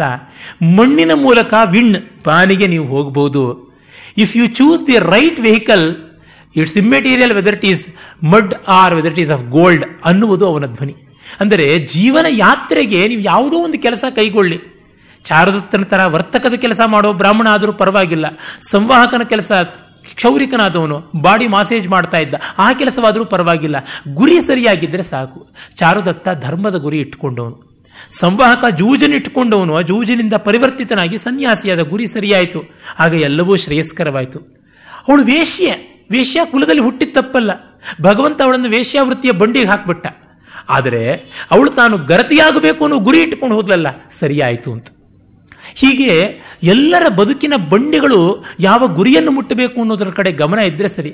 ನಾವು ಯಾವ ಬೋರ್ಡ್ ಈ ಬಸ್ಸು ನಮ್ಮನ್ನು ಕರ್ಕೊಂಡೋಗುತ್ತೋ ಅಲ್ಲಿಗೆ ಹತ್ತಬೇಕೇ ಹೊರತು, ಸೀಟ್ ಖಾಲಿ ಇದೆ ಅದಕ್ಕೆ ನಾನು ಯಶವಂತಪುರಕ್ಕೆ ಹೋಗಬೇಕಾಗಿದ್ದಾಗ ಜಯನಗರದ ಬಸ್ಗೆ ಹತ್ತು ಬಿಟ್ಟರೆ ಗತಿ ಏನು? ಹಾಗಾಗಿ ಬಂಗಾರ ಮಣ್ಣುಗಳೆಲ್ಲ ಇಲ್ಲಿರುವುದು ಮುಖ್ಯ, ಗಮ್ಯ ಅನ್ನುವಂಥದ್ದನ್ನು ಧ್ವನಿಸ್ತಾನೆ. ಮತ್ತೆ ಇಡೀ ಈ ಜಗತ್ತಿನ ಚಲನಶೀಲತೆಯನ್ನೇ ಹೇಳುವಾಗ ರಥ ಪ್ರತೀಕ ಮುಖ್ಯವಾಗಿ ಬರುತ್ತೆ. ಬಂಡಿ, ರಥ ಎಲ್ಲ ಒಂದೇ. ರಥ ರಾಜತ್ವದ ಲಕ್ಷಣ. ಅಂದರೆ ರಥ ಅರಸುತ್ತಿಗೆಯ ಅಧಿಕಾರದ ಸಂಕೇತ, ಆದರೆ ಶಕಟಿಕ ಜನಸಾಮಾನ್ಯರ ಬದುಕಿನ ಸಂಕೇತ. ನೋಡಿ, ಈ ಸರ್ಕಾರಿ ಬೋರ್ಡ್ ಹಾಕ್ಕೊಂಡಿರ್ತಕ್ಕಂಥ ವೆಹಿಕಲ್ಲು ಅದು ಲೊಡಕಾಸಿ ಅಂಬಾಸಿಡರ್ ಆಗಲಿ, ಕೌಂಟೆಸ್ ಆಗಲಿ, ಯಾವುದೂ ಆಗಲಿ, ಅದಕ್ಕೆ ಬೇರೆದೇ ಆದಂಥ ಒಂದು ವರ್ಚಸ್ಸುಂಟು. ಅದೇ ಸಾಮಾನ್ಯರಾದಂಥ ಮಾನವರದು, ಸಾಮಾನ್ಯ ಸಿವಿಲಿಯನ್ಸ್ದು ವೆಹಿಕಲ್ ಎಷ್ಟು ಅದ್ಭುತವಾದರೂ ಕೂಡ ಪೊಲೀಸ್ ಎಲ್ಲಿ ನಿಲ್ಲು ಅಂದರೆ ಅಲ್ಲಿ ನಿಲ್ಲಬೇಕು. ಈ ಗವರ್ನರ್ ವೆಹಿಕಲ್ ಲೊಡಕಾಸಿ ಆಗಿದ್ರೂ ಅದು ರಾಜಮಾರ್ಗದಲ್ಲಿ ಹೋಗುವಂತೆ ಇಕ್ಕಟ್ಟಾದ ರಸ್ತೆಗಳಲ್ಲೂ ಹೋಗುತ್ತೆ. ಹಾಗಾಗಿ ಮೃದ್ರಥಿಕ, ಮೃದ್ರಥ, ಮುದ್ರಥಿಕ ಈ ರೀತಿಯಾಗಿ ಹೆಸರಿಟ್ಟಿಲ್ಲ, ಮೃತ್ ಶಕಟಿಕ ಅಂತ ಇಟ್ಟಿದ್ದಾನೆ. ಅದು ಪ್ರಕರಣ ಅಂತ ಅನ್ನೋದಕ್ಕೆ. ಇದು ಸಾಮಾನ್ಯ ಮಾನವರ ಬದುಕು. ಎಲ್ರಿಗೂ ರಥ ಏರುವಂಥ ಅವಕಾಶ ಬರೋಲ್ಲ, ಎಲ್ಲರೂ ಗೌರ್ಮೆಂಟ್ ಎಂಪ್ಲಾಯಿಗಳಾಗಿ ಆ ಗೌರ್ಮೆಂಟಿನ ಫ್ಲಾಗ್ ಅನ್ನು ಹಾರಿಸಿಕೊಂಡು ರೆಡ್ ಲೈಟ್ ಅನ್ನು ಹಾಕಿಸ್ಕೊಂಡು ಹೋಗುವಂತ ಅನುಕೂಲತೆ ಬರೋಲ್ಲ. ಆದರೆ ಯಾವ್ದಾದ್ರು ಒಂದು ಸೆಕೆಂಡ್ ಹ್ಯಾಂಡ್ ಮಾರುತಿನಾದ್ರೂ ಇಟ್ಕೋಬಹುದು, ಆ ಸ್ಥಿತಿ ಇದ್ದೇ ಇರುತ್ತೆ ಅಂತ. ಅಂದರೆ ಸಾಮಾನ್ಯ ಜೀವನದ ಕಡೆಗೆ ಕವಿಯ ಅವಧಾರಣೆ ಎಷ್ಟಿದೆ. ಮತ್ತೆ ಸಾಮಾನ್ಯರೇ ಈ ಜಗತ್ತಿನಲ್ಲಿ ಜಾಸ್ತಿ ಇರುವುದು, ಈ ಸಾಮಾನ್ಯರ ಅಸಾಮಾನ್ಯತೆ ಏನು ಅದನ್ನು ನಾನು ತೋರಿಸ್ತೀನಿ ಅಂತನ್ನುವುದು ಕವಿಯ ಪ್ರತಿಜ್ಞೆ.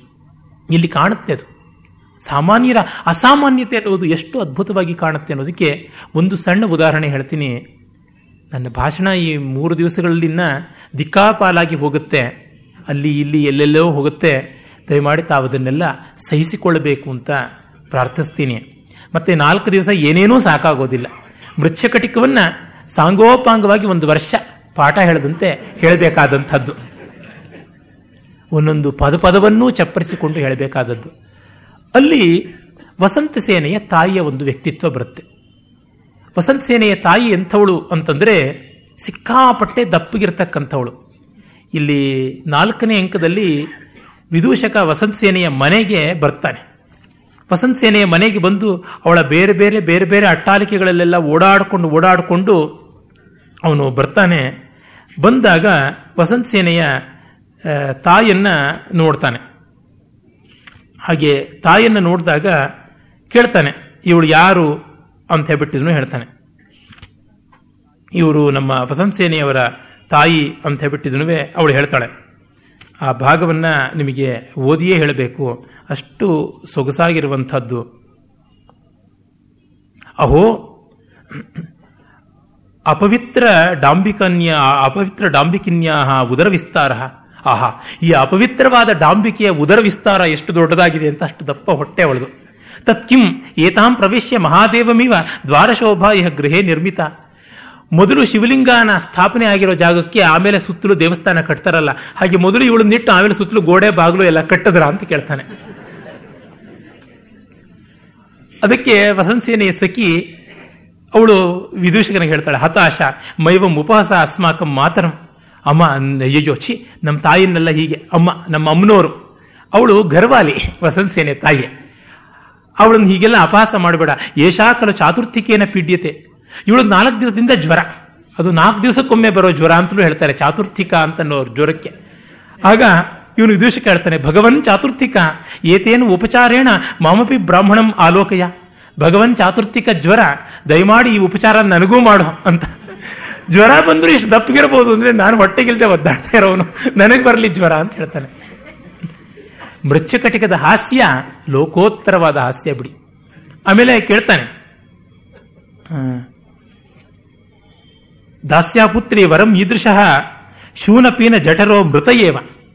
ಇಂತಹ ಶೂನಪೀನ ಶೂನಪೀನ ಅಂತಂದರೆ ಹೋಲಿಕೆಗಿಲ್ಲದಷ್ಟು ದಪ್ಪಿಗಿರ್ತಕ್ಕಂಥ ಹೊಟ್ಟೆಗಿರೋರು ಸತ್ತಿರೋದು ಒಂದೇ, ಬದುಕಿರೋದು ಒಂದೇ, ಇವ್ರಿಗೊಂದು ವೆಜಿಟಬಲ್ ಥರ ಇದ್ದಾರೆ ಇವರಷ್ಟೇನೆ ಅಂತ ಹೇಳ್ಬಿಟ್ಟು ಅಂತ ಹೇಳ್ತಾನೆ. ಆಮೇಲೆ ಕೇಳ್ತಾನೆ, ಇವಳನ್ನ ಹೊರಗಡೆ ತುಂಡು ಮಾಡಿ ತೊಗೊಂಡು ಹೋಗ್ತಾರಾ ಸತ್ತ ಮೇಲೆ? ಒಂದಷ್ಟು ನಾಯಿ ನರಿಗಳಿಗೆ ಒಳ್ಳೆ ಆಹಾರ ಆಗುತ್ತಲ್ವಾ ಅಂತೆಲ್ಲ. ಇಂಥವಳು ವಸಂತ ಸೇನೆಯ ಫಿಸಿಕ್, ಅವಳ ತಾಯಿಯ ಫಿಸಿಕ್, ಅವಳ ತಾಯಿಯ ಭೌತಿಕ ರೂಪ ಇಂಥದ್ದು. ಇನ್ನು ಅವಳ ಬೌದ್ಧಿಕ ರೂಪ, ಮಾನಸಿಕ ರೂಪ ಎಂಥದ್ದು ಅಂದರೆ ಎರಡನೇ ಅಂಕದಲ್ಲೇ ಬರುತ್ತೆ. ವಸಂತ ಸೇನೆಯ ತಾಯಿ ಹೇಳ್ಕಳಿಸ್ತಾಳೆ, ಶಕಾರ ಸಾವಿರ ನಾಣ್ಯಗಳನ್ನು ಕೊಟ್ಟು ಕಳಿಸಿದ್ದಾನೆ ಒಂದು ಈವ್ನಿಂಗ್ಗೆ, ಸುಮ್ಮನೆ ಅವನ ಹತ್ರ ಹೋಗಿ ಮಾತಾಡಿ ಫ್ಲರ್ಟ್ ಮಾಡಿ ಬರಬೇಕು, ರಥ ಬೇರೆ ಕಳಿಸಿದ್ದಾನೆ ರೆಡಿ ಆಗುವಂತ. ಇಂಥ ತಾಯಿ ವಸಂತ ಸೇನೆಯ ತಾಯಿ. ಇವಳು ಕಂಡ್ರೆ ನಮಗೇನು ಒಪಿನಿಯನ್ ಇರಬಹುದು ನೋಡಿ. ಒಂಬತ್ತನೇ ಅಂಕದಲ್ಲಿ ವಸಂತ ಸೇನೆಯನ್ನ ಚಾರುದತ್ತ ಕೊಲೆ ಮಾಡಿದ್ದಾನೆ ಅಂತ ಒಂದು ಆಕ್ಷೇಪ ಬರುತ್ತೆ. ಬಂದಾಗ ವಸಂತ ಸೇನೆಯ ಆಭರಣಗಳಿಗಾಗಿ ಕೊಲೆ ಮಾಡಿರೋದು ಅಂತ. ವಸಂತ ಸೇನೆಯ ಆಭರಣ ಯಾವುದು? ಚಾರುದತ್ತ ತನ್ನ ಗೆಳೆಯನ ಮೂಲಕ ಮಗನ ಬಂಡಿ ಬಂಗಾರ ಮಾಡಿಸೋದಿಕ್ಕಿಂತ ಅವಳು ಕೊಟ್ಟಿದ್ದು ಬೇಡಪ್ಪ, ಅವಳು ಒಡವೆ ಅವಳಿಗೆ ಕೊಡು ಅಂತ ಗಂಟು ಕಟ್ಟಿ ಕೊಟ್ಟು ಕಳಿಸಿರ್ತಾನೆ. ಆ ಗಂಟು ಇವಳು ತಗೊಂಡು ಹೋಗ್ತಾ ಇದ್ದನು. ಸ್ನೇಹಿತ ವಿದೂಷಕ ಮೈತ್ರೇಯ ತನ್ನ ಗೆಳೆಯ ಚಾರುದತ್ತನ್ನ ಕೋರ್ಟ್ಗೆ ಎಳ್ಕೊಂಡು ಹೋಗಿದ್ದಾರೆ ಅಂತ ಗೊತ್ತಾದ ತಕ್ಷಣ ಗಂಟಿನ ಸಮೇತ ಓಡೋಗ್ತಾನೆ. ಅಲ್ಲಿ ಜಗಳ ಆಡೋಕೆ ಶುರು ಮಾಡ್ತಾನೆ. ನನ್ನ ಸ್ನೇಹಿತ ನಿರಪರಾಧಿ, ನಿಸ್ಪೃಹ, ಪ್ರಾಮಾಣಿಕ, ಸತ್ಯಸಂಧ, ಅವನನ್ನು ಯಾಕೆ ಎಳೆದಾಡ್ತಿದ್ದೀರಾ ಅಂತ ಗಲಾಟೆ ಮಾಡುವಾಗ ಗಂಟು ಬಿಚ್ಕೊಂಡು ಒಡವೆ ಚೆಲ್ಲಾಪಿಲಿ ಆಗುತ್ತೆ. ಹಾ, ಇದೇ ವಸಂತ ಸೇನೆ ಒಡವೆ, ಇದಕ್ಕೋಸ್ಕರವೇ ಕೊಂದಿದ್ದಾನೆ ಅಂತ.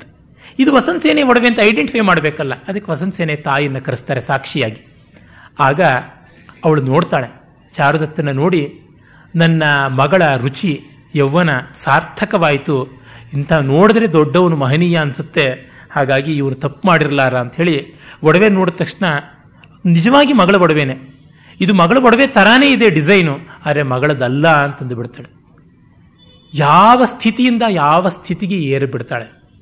ಇದು ಮೃಚ್ಚಕಟಿಕ ಕಾರ ಮಾಡುವುದು. ನಮ್ಮ ಬದುಕು ಮಣ್ಣಿನ ಬಂಡಿಯೇ ಆಗಿರಬಹುದು, ಅದು ಬಂಗಾರದ ರಥ ಆಗಿಲ್ಲದೆ ಇರಬಹುದು, ರಾಜರಥ, ಯಜ್ಞರಥ, ಪುಷ್ಯರಥ, ಕರ್ಣೀರಥ ಇವೆಲ್ಲ ಆಗದೆ ಇರಬಹುದು, ಆದರೆ ಪ್ರಾಮಾಣಿಕವಾದ ಮಣ್ಣಿನ ಬಂಡಿಯಾಗಿ ನೆಮ್ಮದಿಯ ಗುರಿಯನ್ನು ಕಾಣುವುದಿದ್ರೆ ಅದು ಯಾತ ಯಾತಕ್ಕೆ ನಿಂದ್ಯವಾಗುತ್ತೆ, ಅದು ಯಾತಕ್ಕೆ ಹೈನ್ಯವಾಗುತ್ತೆ? ಖಂಡಿತ ಅದು ಉಪಾದೇಯ ಅಂತ ಬದುಕಿಗೆ ಒಂದು ಭರವಸೆಯ ಬೆಳಕನ್ನು ಕೊಡುವಂಥ ಹೆಸರನ್ನು ಇಟ್ಟಿದ್ದಾರೆ. ಪ್ರಪಂಚದಲ್ಲಿ ಯಾವ ನಾಟಕಗಳು ಈ ಸಂಸ್ಕೃತ ನಾಟಕಗಳಂಥ ಹೆಸರುಗಳನ್ನು ಹೊಂದಿಲ್ಲ. ಶೇಕ್ಸ್ಪಿಯರ್ನ ಅಷ್ಟೂ ನಾಟಕಗಳ ಹೆಸರು ಹೇಳಿ, ಮಹಾಕವಿಯೇ ನಿಜ, ಮಹಾ ಅದ್ಭುತವಾದಂಥ ಪ್ರತಿಭಾಶಾಲಿ, ಆದರೆ ಅವನ ಒಂದು ನಾಟಕದ ಹೆಸರು ಧ್ವನಿಪೂರ್ಣವಾಗಿಲ್ಲ. Merchant of Venice, Macbeth, King Lear, Julius Caesar, Antony and Cleopatra, Troilus and Cressida, ಏನದು? ವ್ಯಂಜನಾ ವ್ಯಾಪಾರ ಇಲ್ಲ, ಅಲ್ಲಿ ಶೀರ್ಷಿಕೆಗಳಲ್ಲಿ ವಕ್ರತೆ ಇಲ್ಲ, ಎಲ್ಲಿಯೋ ಒಂದು ಟ್ವೆಲ್ತ್ ನೈಟ್ ಇರಬಹುದು, ವಿಂಟರ್ ಸ್ಟೇಲ್ ಇರಬಹುದು, ಈ ಥರದ್ರೊಳಗೆ ವ್ಯಂಜನ ವ್ಯಾಪಾರ ಕಾಣುತ್ತೆ. ಅವನ ಮೂವತ್ತೇಳಕ್ಕೂ ಹೆಚ್ಚಿನ ನಾಟಕಗಳ ಪೈಕಿ ಮೂವತ್ತಕ್ಕೂ ಹೆಚ್ಚು ಸಪ್ಪೆಯಾದ ಶೀರ್ಷಿಕೆಯನ್ನೇ ಹೊಂದಿವೆ. ಆದರೆ ಮೃಚ್ಚಕಟಿಕ, ಅಭಿಜ್ಞಾನ ಶಾಕುಂತಲ, ಪದ್ಮ ಪ್ರಾಭೃತಕ ಇವೆಲ್ಲ, ಮುದ್ರಾ ರಾಕ್ಷಸ, ಒಂದೊಂದು ಅರ್ಥಪೂರ್ಣವಾದ ಕುಂದಮಾಲ, ಅರ್ಥಪೂರ್ಣವಾದ ಧ್ವನಿಪೂರ್ಣವಾದ ಹೆಸರುಗಳು. ಈ ಹೆಸರಿನಲ್ಲಿಯೇ ಅಷ್ಟು ಸ್ವಾರಸ್ಯವನ್ನು ಕವಿ ಇಟ್ಟಿದ್ದಾನೆ. ಇನ್ನು ಕವಿಯ ಹಿನ್ನೆಲೆಯನ್ನು ಸ್ವಲ್ಪ ನೋಡೋಣ. ಇದರ ಕವಿ ಶೂದ್ರಕ ಅಂತ ಹೇಳಿದನಲ್ಲ, ಈ ಶೂದ್ರಕ ಅಂತಂದ ತಕ್ಷಣ ಶೂದ್ರನ ಅಂತ ಅಂದಬಹುದು. ಈ ಶೂದ್ರ ಅಂತಂದರೆ ನಮ್ಮಲ್ಲಿ ಇವತ್ತು ತುಂಬ ದುರಭಿಪ್ರಾಯ ಇದೆ, ಜೊತೆಗೆ ದುರಹಂಕಾರವೂ ಇದೆ. ಶೂದ್ರ ಪ್ರಜ್ಞೆ ಅಂತ ಅನ್ನುವುದನ್ನು ಒಂದು ಜಂಬವಾಗಿ ಮಾಡುವಂಥದ್ದು. ಹೀಗೆ ತಿರಸ್ಕಾರಕ್ಕೂ ಕೂಡ ಪುರಸ್ಕಾರಕ್ಕೂ ಕೂಡ ತಪ್ಪು ತಪ್ಪಾದ ರೀತಿಯಲ್ಲಿ ತುತ್ತಾಗಿರ್ತಕ್ಕಂಥ ಶಬ್ದ ಶೂದ್ರಕ ಶೂದ್ರ. ಶುಚಾ ದ್ರವತಿ ಇತಿ ಶೂದ್ರ ಅಂತ, ದುಃಖಕ್ಕೆ ಕರಗಿ ಸ್ಪಂದಿಸುವಂಥವನು ಶೂದ್ರ ಅಂತ ಅದರ ನಿರ್ವಚನ ಅಂತ ಶಂಕರರೇ ಅವರ ಛಾಂದೋಗ್ಯ ಭಾಷ್ಯದಲ್ಲಿ ಬರೀತಾರೆ. ಮೊತ್ತ ಮೊದಲ ಬಾರಿಗೆ ಶೂದ್ರ ಶಬ್ದದ ನಿರ್ವಚನ ಅಂದರೆ ದುಃಖಕ್ಕೆ ಕರಗುವಂಥ ಮನಸ್ಸಿರುವವರು, ದುಃಖಕ್ಕೆ ಕರಗುವವರು, ಸ್ಪಂದಿಸುವಂಥವರು ಶೂದ್ರರು ಅಂತ. ಯಾರು ಶೂದ್ರರಾಗೋಕ್ಕೆ ಇಷ್ಟಪಡೋಲ್ಲ ಆ ದೃಷ್ಟಿಯಿಂದ. ಮತ್ತೆ ಕ, ಈ ಕಪ್ರತ್ಯಯ ಅನ್ನೋದು ಪ್ರೀತಿ, ಸ್ವಾರ್ಥ, ಪರಿಚಯ ಇವೆಲ್ಲಕ್ಕೂ ಬಳಕೆ ಆಗುವಂಥದ್ದು. ಯಾವನೋ ಹುಡುಗ ಬಾಲ, ನಮಗೆ ಗೊತ್ತಿರುವ ಹುಡುಗ ಬಾಲಕ, ಹಾಗೆ ಚಿಕ್ಕದಾದದ್ದು, ಚೊಕ್ಕನಾದದ್ದು, ನಾವು ಬೆಳೆಸಿದ್ದು, ಆ ಥರದ್ದಕ್ಕೂ ವೃಕ್ಷಕ ಅಂದರೆ ನಾವು ಬೆಳೆಸ್ತಿರ್ತಕ್ಕಂಥ ಚಿಕ್ಕ ಗಿಡ, ಯಾವುದೋ ಬೀದಿ ವೃಕ್ಷ. ಇಲ್ಲಿ ಇಡೀ ನಾಟಕದಲ್ಲಿ ಅನೇಕ ಕಕಾರಗಳಿಂದ ಮುಗಿಯುವಂಥ ಹೆಸರುಗಳು ಬರ್ತವೆ. ಕವಿಯೇ ಶೂದ್ರಕ, ರಂಗಸ್ಥಳಕ್ಕೆ ಬರದೇ ಇರತಕ್ಕಂಥ ಒಂದು ಪಾತ್ರ ರಾಜ ಪಾಲಕ, ಅವನ ವಿರುದ್ಧ ಬಂಡೆದ್ದಂಥವನು ಆರ್ಯಕ, ಆ ರಾಜನ ವೇಶ್ಯೆಯ ತಮ್ಮ, ಈ ಇಡೀ ನಾಟಕದ ಖಳ ಶಕಾರ, ಅವನ ಹೆಸರು ಸಂಸ್ಥಾನಕ, ಅವನು ಅವನ ಬಂಡಿ ಓಡಿಸುವವನು ಸ್ಥಾವರಕ, ಚಾರುದತ್ತನ ಬಂಡಿ ಓಡಿಸುವವನು ವರ್ಧಮಾನಕ, ಮತ್ತು ಒಬ್ಬ ಬ್ರಾಹ್ಮಣ ಕಳ್ಳತನಕ್ಕೆ ಇಳಿದಿರ್ತಾನೆ, ಹೊಟ್ಟೆಪಾಡು ಏನೂ ಇಲ್ಲದೆ, ಅವನು ಶರ್ವಿಳಕ, ಮತ್ತೆ ಊರಾಚೆ ಚೆಕ್ಪೋಸ್ಟಲ್ಲಿ ಕಾವಲಕ್ಕೆ ನಿಂತವರು ಒಬ್ಬ ಚಮ್ಮಾರ, ಇನ್ನೊಬ್ಬ ಕ್ಷೌರಿಕ ಕುಲದವನು, ಅವರಿಬ್ಬರು ಚಂದನಕ ವೀರಕ. ಹೀಗೆ ಯಾರು ನೋಡಿದ್ರೂ ಕೂಡ ಸುಮಾರು ಜನ ಕಕಾರದಿಂದಲೇ, ಸಂವಾಹಕ, ಮಾಥುರಕ, ಹೀಗೆ ಎಲ್ಲ ಕಕಾರದಿಂದ. ಅಂದರೆ ಎಲ್ಲರೂ ಆತ್ಮೀಯರು ಅಂತ. ಇಲ್ಲಿ ವಿಲನ್ ಇರಬಹುದು, ಹೀರೋಗೆ ಬಹಳ ಆತ್ಮೀಯರಿರ್ಬೋದು, ಮತ್ತೆ ಆ ಊರಿಗೆ ರಾಜನಾಗತಕ್ಕಂಥ ಆರ್ಯಕ ಇರಬಹುದು, ಆ ಊರಿಗೆ ರಾಜನಾಗಿದ್ದರೂ ತುಂಬ ಟೈರೆಂಟ್ ಆಗಿರ್ತಕ್ಕಂಥವನಿರಬಹುದು ಪಾಲಕ, ಎಲ್ಲರೂ ಕೂಡ ಆತ್ಮೀಯರೇ. ಅಂದರೆ ಈ ಕೃತಿಯಲ್ಲಿ ಪ್ರತಿಯೊಬ್ಬರೂ ನಮಗೆ ಬೇಕಾದವರು. ರಸದೃಷ್ಟಿಯಲ್ಲಿ ನಾಯಕ, ಪ್ರತಿನಾಯಕ, ನಾಯಿಕೆ, ಪ್ರತಿನಾಯಿಕೆ, ಎಲ್ಲರೂ ಹೀರೋ, ವಿಲನ್ನು, ವ್ಯಾಂಪು ಎಲ್ಲ ನಮಗೆ ಬೇಕಾದವರು ಅಂತ. ಅದು ಒಂದರ್ಥ. ಮತ್ತು ಇನ್ನೊಂದು, ಎಲ್ಲರಲ್ಲಿಯೂ ಒಂದೆಳೆಯ ಸ್ವಾರ್ಥ ಕೆಲಸ ಮಾಡ್ತಾ ಇದೆ ಅಂತ. ಪ್ರತಿಯೊಬ್ಬರಲ್ಲಿಯೂ ಸ್ವಾರ್ಥ ಒಂದು ಉಂಟು, ಒಬ್ಬೊಬ್ಬರು ಇನ್ನೊಂದು ರೀತಿ ಬಯಸ್ತಕ್ಕಂಥದ್ದು. ನೋಡಿ, ಅತ್ಯಂತ ಚಿಕ್ಕ ವಯಸ್ಸಿನವನು ಈ ನಾಟಕದಲ್ಲಿ ರೋಹಸೇನ, ಅವನಿಗೆ ಒಂದು ಬಯಕೆ, ಮಣ್ಣಿನ ಬಂಡಿ ಬಂಗಾರದ ಬಂಡಿ ಆಗಬೇಕು ಅಂತ. ಚಾರುದತ್ತನ ಬಯಕೆ ಬಡವ, ಆ ಊರಿನ ಅತ್ಯಂತ ಶ್ರೀಮಂತ ವೇಶ್ಯೆಯನ್ನು ಬಯಸುವಂಥದ್ದು. ನಿರ್ಧನಸ್ಯ ವಿಷಂ ವೇಶ್ಯ, ಸುಭಾಷಿತದ ಒಂದು ಮಾತು. ಬಡವನಿಗೆ ವಿಷ ಯಾವುದು ಅಂದರೆ ವೇಶ್ಯೇನೇ ವಿಷ ಅಂತ, ಅವನಂಥದ್ದು ಚಾರುದತ್ತನಿಗೆ. ಇನ್ನು ವೇಶ್ಯ ವೃತ್ತಿ ಅಂತಂದ್ರೇ ಯಾರಿಗೂ ಅಂಟಿಕೊಳ್ಳದೆ ಇರತಕ್ಕಂಥದ್ದು. ಸತ್ಯಾನೃತಾಚ ಪುರುಷ ಪ್ರಿಯವಾದಿ ನೀಚ ನಿತ್ಯವ್ಯಯ ಪ್ರಚುರ ನಿತ್ಯ ಧನಾಗಮಾಚ ಹಿಂಸ್ರಾ ದಯಾಲುರಪಿ ಚಾರ್ಥಪರ ವದಾನ್ಯ ವಾರಾಂಗನೇವ ನೃಪನೀತಿರ ಅನೇಕ ರೂಪ ಅಂತಲೇ ಒಂದು ಸುಭಾಷಿತ ಉಂಟು. ಸುಳ್ಳು ಹೇಳಬೇಕು, ಸತ್ಯ ಹೇಳಬೇಕು, ಮೃದುವಾಗಿರಬೇಕು, ಕಠಿಣವಾಗಿರಬೇಕು, ವಯ್ಯಾರ ಮಾಡಬೇಕು, ಬಿಂಕ ತೋರಿಸಬೇಕು, ಉದಾರತೆಯನ್ನು ಇಟ್ಕೊಳ್ಬೇಕು, ಜಿಪುಣತನವನ್ನು ಇಟ್ಕೊಳ್ಬೇಕು, ಹೀಗೆ ಕಾನ್ಫ್ಲಿಕ್ಟಿಂಗ್ ಕ್ವಾಲಿಟೀಸ್ಗೆಲ್ಲ ಸೇರಿಕೊಂಡಿರಬೇಕು, ಯಾರ ಜೊತೆಗೂ ಅಂಟಿಕೊಳ್ಳಬಾರದು. ವೇಶ್ಯ ದ್ರವ್ಯ ರುಚಿ ಅಷ್ಟೆ, ಅವಳು ಗಂಡ ದುಡ್ಡು, ಇನ್ಯಾವುದೂ ಅಲ್ಲ. ಆ ನಾಜೂಕಯ್ಯ ಹೇಳ್ತಾನಲ್ಲ ದೇವದಾಸಿಯಲ್ಲಿ, ಜಡಜಣ ರೂಪಾಯಿ ಅವಳ ಗಂಡ ಅದು. ಆದರೆ ಇವಳು ವಸಂತ ಸೇನೆ, ನಿರ್ಧನಂ ಕಾಮಯಮಾನ ವೇಶ್ಯ ಅವಚನೀಯ ಭವಿಷ್ಯತಿ. ಬಡವನನ್ನು ಬಯಸಿದ ವೇಶ್ಯನ ಯಾರೂ ಬೈಯೋಲ್ಲ, ಹಾಗಾಗಿ ಈ ವೇಶ್ಯರನ್ನು ಬೈಯೋದು ದುಡ್ನಾಸೆವಳು ಅಂತ. ನಾನು ಬಡವನ ಬಯಸಿದ್ರೆ ನನ್ನನ್ನು ಯಾರೂ ಬೈಯೋದಿಲ್ಲ, ಅದಕ್ಕಾಗಿ ಶಾರದತ್ತನ್ನು ನಾನು ಬಯಸ್ತೀನಿ ಅಂತ. ಹೀಗೆ ಇವಳು ವೇಶ್ಯ ಹೋಗಿ ಗರತಿ ಆಗಬೇಕು ಅಂತ ಬಯಸ್ತಕ್ಕಂಥದ್ದು. ಬ್ರಾಹ್ಮಣ ಅಧ್ಯಯನ ಅಧ್ಯಾಪನ ಮಾಡಬೇಕಾದವನು ಚೌರ್ಯ ಮಾಡ್ತಾ ಇದ್ದಾನೆ. ಸ್ವರ್ಣಸ್ತೇನ ಪಂಚಮಹಾಪಾತಕಗಳಲ್ಲಿ ಒಂದು, ಅದನ್ನು ಮಾಡ್ತಾನೆ ಅವನು. ಮತ್ತೆ ಗೊಲ್ಲರಕೇರಿಯಲ್ಲಿ ಹುಟ್ಟಿದಂಥವನು ಆರ್ಯಕ. ಪಾಲನೆಯನ್ನೇ ಮಾಡೋಕ್ಕೆ ಬರದೇ ಇರೋ ರಾಜ ಪಾಲಕ. ಆ ಪಾಲಕ ಮಹಾರಾಜನ ವೇಶೆಯ ತಮ್ಮ ಸಂಸ್ಥಾನಕ. ರಾಜ ಕಾಣಿಸೋದೇ ಇಲ್ಲ ರಂಗಸ್ಥಳದಲ್ಲಿ. Government is out of picture. ಆದರೆ ಈ ಭಾಮೈದಂದ್ರಿದ್ದಾರಲ್ಲ, ಈ ಹಿಂದಿಯಲ್ಲಿ ಸಾಲ ಅಂತ ಒಂದು ಬೈಗಳಿದೆ ತುಂಬ, ರಾಜನ ಭಾಮೈದ ಅಂತ ಅನ್ನೋದು. ಅಂದರೆ ತುಂಬ ಜನ ಭಾಮೈದಂದ್ರು ಅಂತ. ಚಂದಮಾಮದ ಒಂದು ಕತೆ ಇತ್ತು, ಅದು ಕಥೆಯಲ್ಲಿ ಬರುತ್ತೆ ರಾಜನ ಭಾವಮೈದ ಅಂತ. ಒಂದು ಊರಿನಲ್ಲಿ ಏನೂ ಸರಿಯಾಗಿ ಕೆಲಸ ನಡೆಯೋಲ್ಲ. ರಾಜ ಆ ಊರಿನ ಎಲ್ಲ ಇಡೀ ಸಾಮ್ರಾಜ್ಯದ ಚಕ್ರವರ್ತಿ. ಅವನು ಆ ಪ್ರಾಂತಕ್ಕೆ ಹೋಗ್ತಾನೆ, ಆ ಊರಿಗೆ ಹೋಗ್ತಾನೆ, ಆ ಜನಪದಕ್ಕೆ ಹೋಗ್ತಾನೆ. ಪ್ರತಿಯೊಂದು ಕಡೆಯಲ್ಲೂ ನೋಡ್ತಾನೆ, ಯಾವುದೂ ಸರಿಯಾಗಿರಲ್ಲ. ಕೇಳಿದ್ರೆ ಇದು ರಾಜನ ಭಾಮೈದೊಂದು, ಇದು ರಾಜನ ಭಾಮೈದೊಂದು ಅಂತ ಹೇಳ್ತಾ ಇರ್ತಾರೆ. ಈ ರಾಜನಿಗೆ ಎಷ್ಟು ಜನ ಭಾಮೈದಂದ್ರು? ಈ ರಾಜನಿಗೆ ಇರೋದೇ ಇಬ್ಬರು ಹೆಂಡ್ತಿರು. ನೋಡಿದ್ರೆ ಒಂದು ಅರವತ್ತೆಪ್ಪತ್ತು ಜನ ರಾಜರ ಭಾಮೈದಂದ್ರು ಅಧಿಕಾರದಲ್ಲಿದ್ದಾರಲ್ಲ, ಒಂದೂ ಸರಿಯಾಗಿ ನಡೀತಾ ಇಲ್ವಲ್ಲ ಅಂತ. ಆಮೇಲೆ ತನ್ನ ಮಂತ್ರಿನ ಕೇಳ್ತಾನೆ, ಏನಿದು ಅಂತ. ಏನಿಲ್ಲ, ರಹಸ್ಯ, ಈ ಜನಪದಕ್ಕೆ ಪ್ರಭು ಇದಾನಲ್ಲ, ಅವನು ನಿಮ್ಮ ಭಾಮೈದ, ಹಾಗಾಗಿ ಅವನು ಅಯೋಗ್ಯ, ಅವನ ಕೈಕಳಿಗಿರೋ ಅಧಿಕಾರಿಗಳೆಲ್ಲ ಅಯೋಗ್ಯರು. ನೀವು ನಿಮ್ಮ ತಂಗಿಗೆಲ್ಲಿ ಬೇ ಹೆಂಡತಿಗೆಲ್ಲಿ ಬೇಸರವಾಗುತ್ತೋ ಅಂತ ಹೆಂಡತಿ ತಮ್ಮನ್ನು ಲೀನಿಯಂಟಾಗಿ ನೋಡ್ಕೊಳ್ತಾ ಇದ್ದೀರಾ, ಅದು ಬಂದಿರುವುದು ಅಂತ. ಹೀಗೆ ಇವನ ಸಾಲ, ಹಿಂದಿಗಳಲ್ಲಿ ಹಿಂದಿನಲ್ಲಿ ಬಯೋದೇ ಉಂಟು ಹಾಗೆ ಸಾಲ ಅಂತ. ಸಾಲ ಅಂದರೆ ಶಾಲ ಅಂತ, ಸಂಸ್ಕೃತದ ಶಾಲ ಶಬ್ದ. ಶಾಲ ಅಂದರೆ ಭಾಮೈದನ. ಇವನು ರಾಜ್ಯಶ್ಯಾಲ, ನಗರಶ್ಯಾಲ ಅಂತ, ಊರಿಗೆ ಭಾಮೈದನ, ರಾಜ್ಯಕ್ಕೆ ಭಾಮೈದನ ಅಂತ ಹೇಳ್ಕೊಂಡು ಬರ್ತಾರೆ, ನಗರಶ್ಯಾಲ ಅಂತ.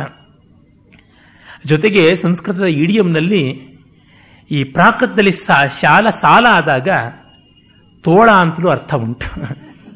ಆ ತೋಳನ ಹೊಟ್ಟೆ ಬಾಕತನ ಏನಿದೆ ಅದು ಇಲ್ಲ ತೋರ್ತಕ್ಕಂಥದ್ದು ಅಂತ.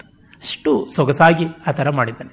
ಹೀಗೆ ಅವನು ಚಕಾರ ಪರಮನೀಚ, ಕುರೂಪಿ, ಅಯೋಗ್ಯ, ಲಂಪಟ, ನೃಶಂಸ, ಭೀರು, ಪಾತಕಿ, ಏನು ಸಕಲ ದುರ್ಗುಣಗಳಿವೆ ಅವುಗಳ ತವರು ಇವನು. ಅವನಿಗೆ ವಸಂತ ಸೇನೆಯಂಥ ಸಕಲ ಸದ್ಗುಣಗಳ ಖನಿ ಅವಳನ್ನು ಅವನು ಬಯಸ್ತಾನೆ. ಮತ್ತೆ ಅವನ ಕೈ ಕೆಳಗೆ ವಿಟ ಮತ್ತು ಸ್ಥಾವರಕ ಅಂತ ಇಬ್ಬರಿದ್ದಾರೆ, ಒಳ್ಳೆಯವರು. ಅರೆ ಕೆಟ್ಟವ್ರ ಹತ್ರ ಕೂಲಿ ಮಾಡ್ಕೊಂಡಿರಬೇಕಾದ ಹೊಟ್ಟೆಪಾಡ ಹೊರಗಾಗಿದೆ. ಹೀಗೆ ಇಲ್ಲಿ ನೋಡಿದ್ರು ಅವರವರ ಸ್ಥಾನದಲ್ಲಿ ಅವರವರು ಇರಬಾರದು, ಅಥವಾ ಅವರು ತಮ್ಮ ಸ್ಥಾನಕ್ಕಿಂತ ಭಿನ್ನವಾದದ್ದು, ಎಟುಕಲಾಗದ್ದನ್ನು ಬಯಸ್ತಾ ಇದ್ದಾರೆ. ಇಡೀ ಮೃಚ್ಚಕಟಿಕ ನೋಡಿದ್ರೆ ತಾವು ಇನ್ಯಾಯನ್ಯಾವುದನ್ನೂ ಬಯಸ್ತಾ ಹೋಗ್ತಕ್ಕಂಥದ್ದು. ಭರ್ತೃರ್ಯ ಮಾತು ಬದ್ದಿ ಬರ್ತಲ್ಲ, ಯಾಮ್ ಚಿಂತೆಯಾಮಿ ಸತತಂ ಮೈ ಸಾ ವಿರಕ್ತ.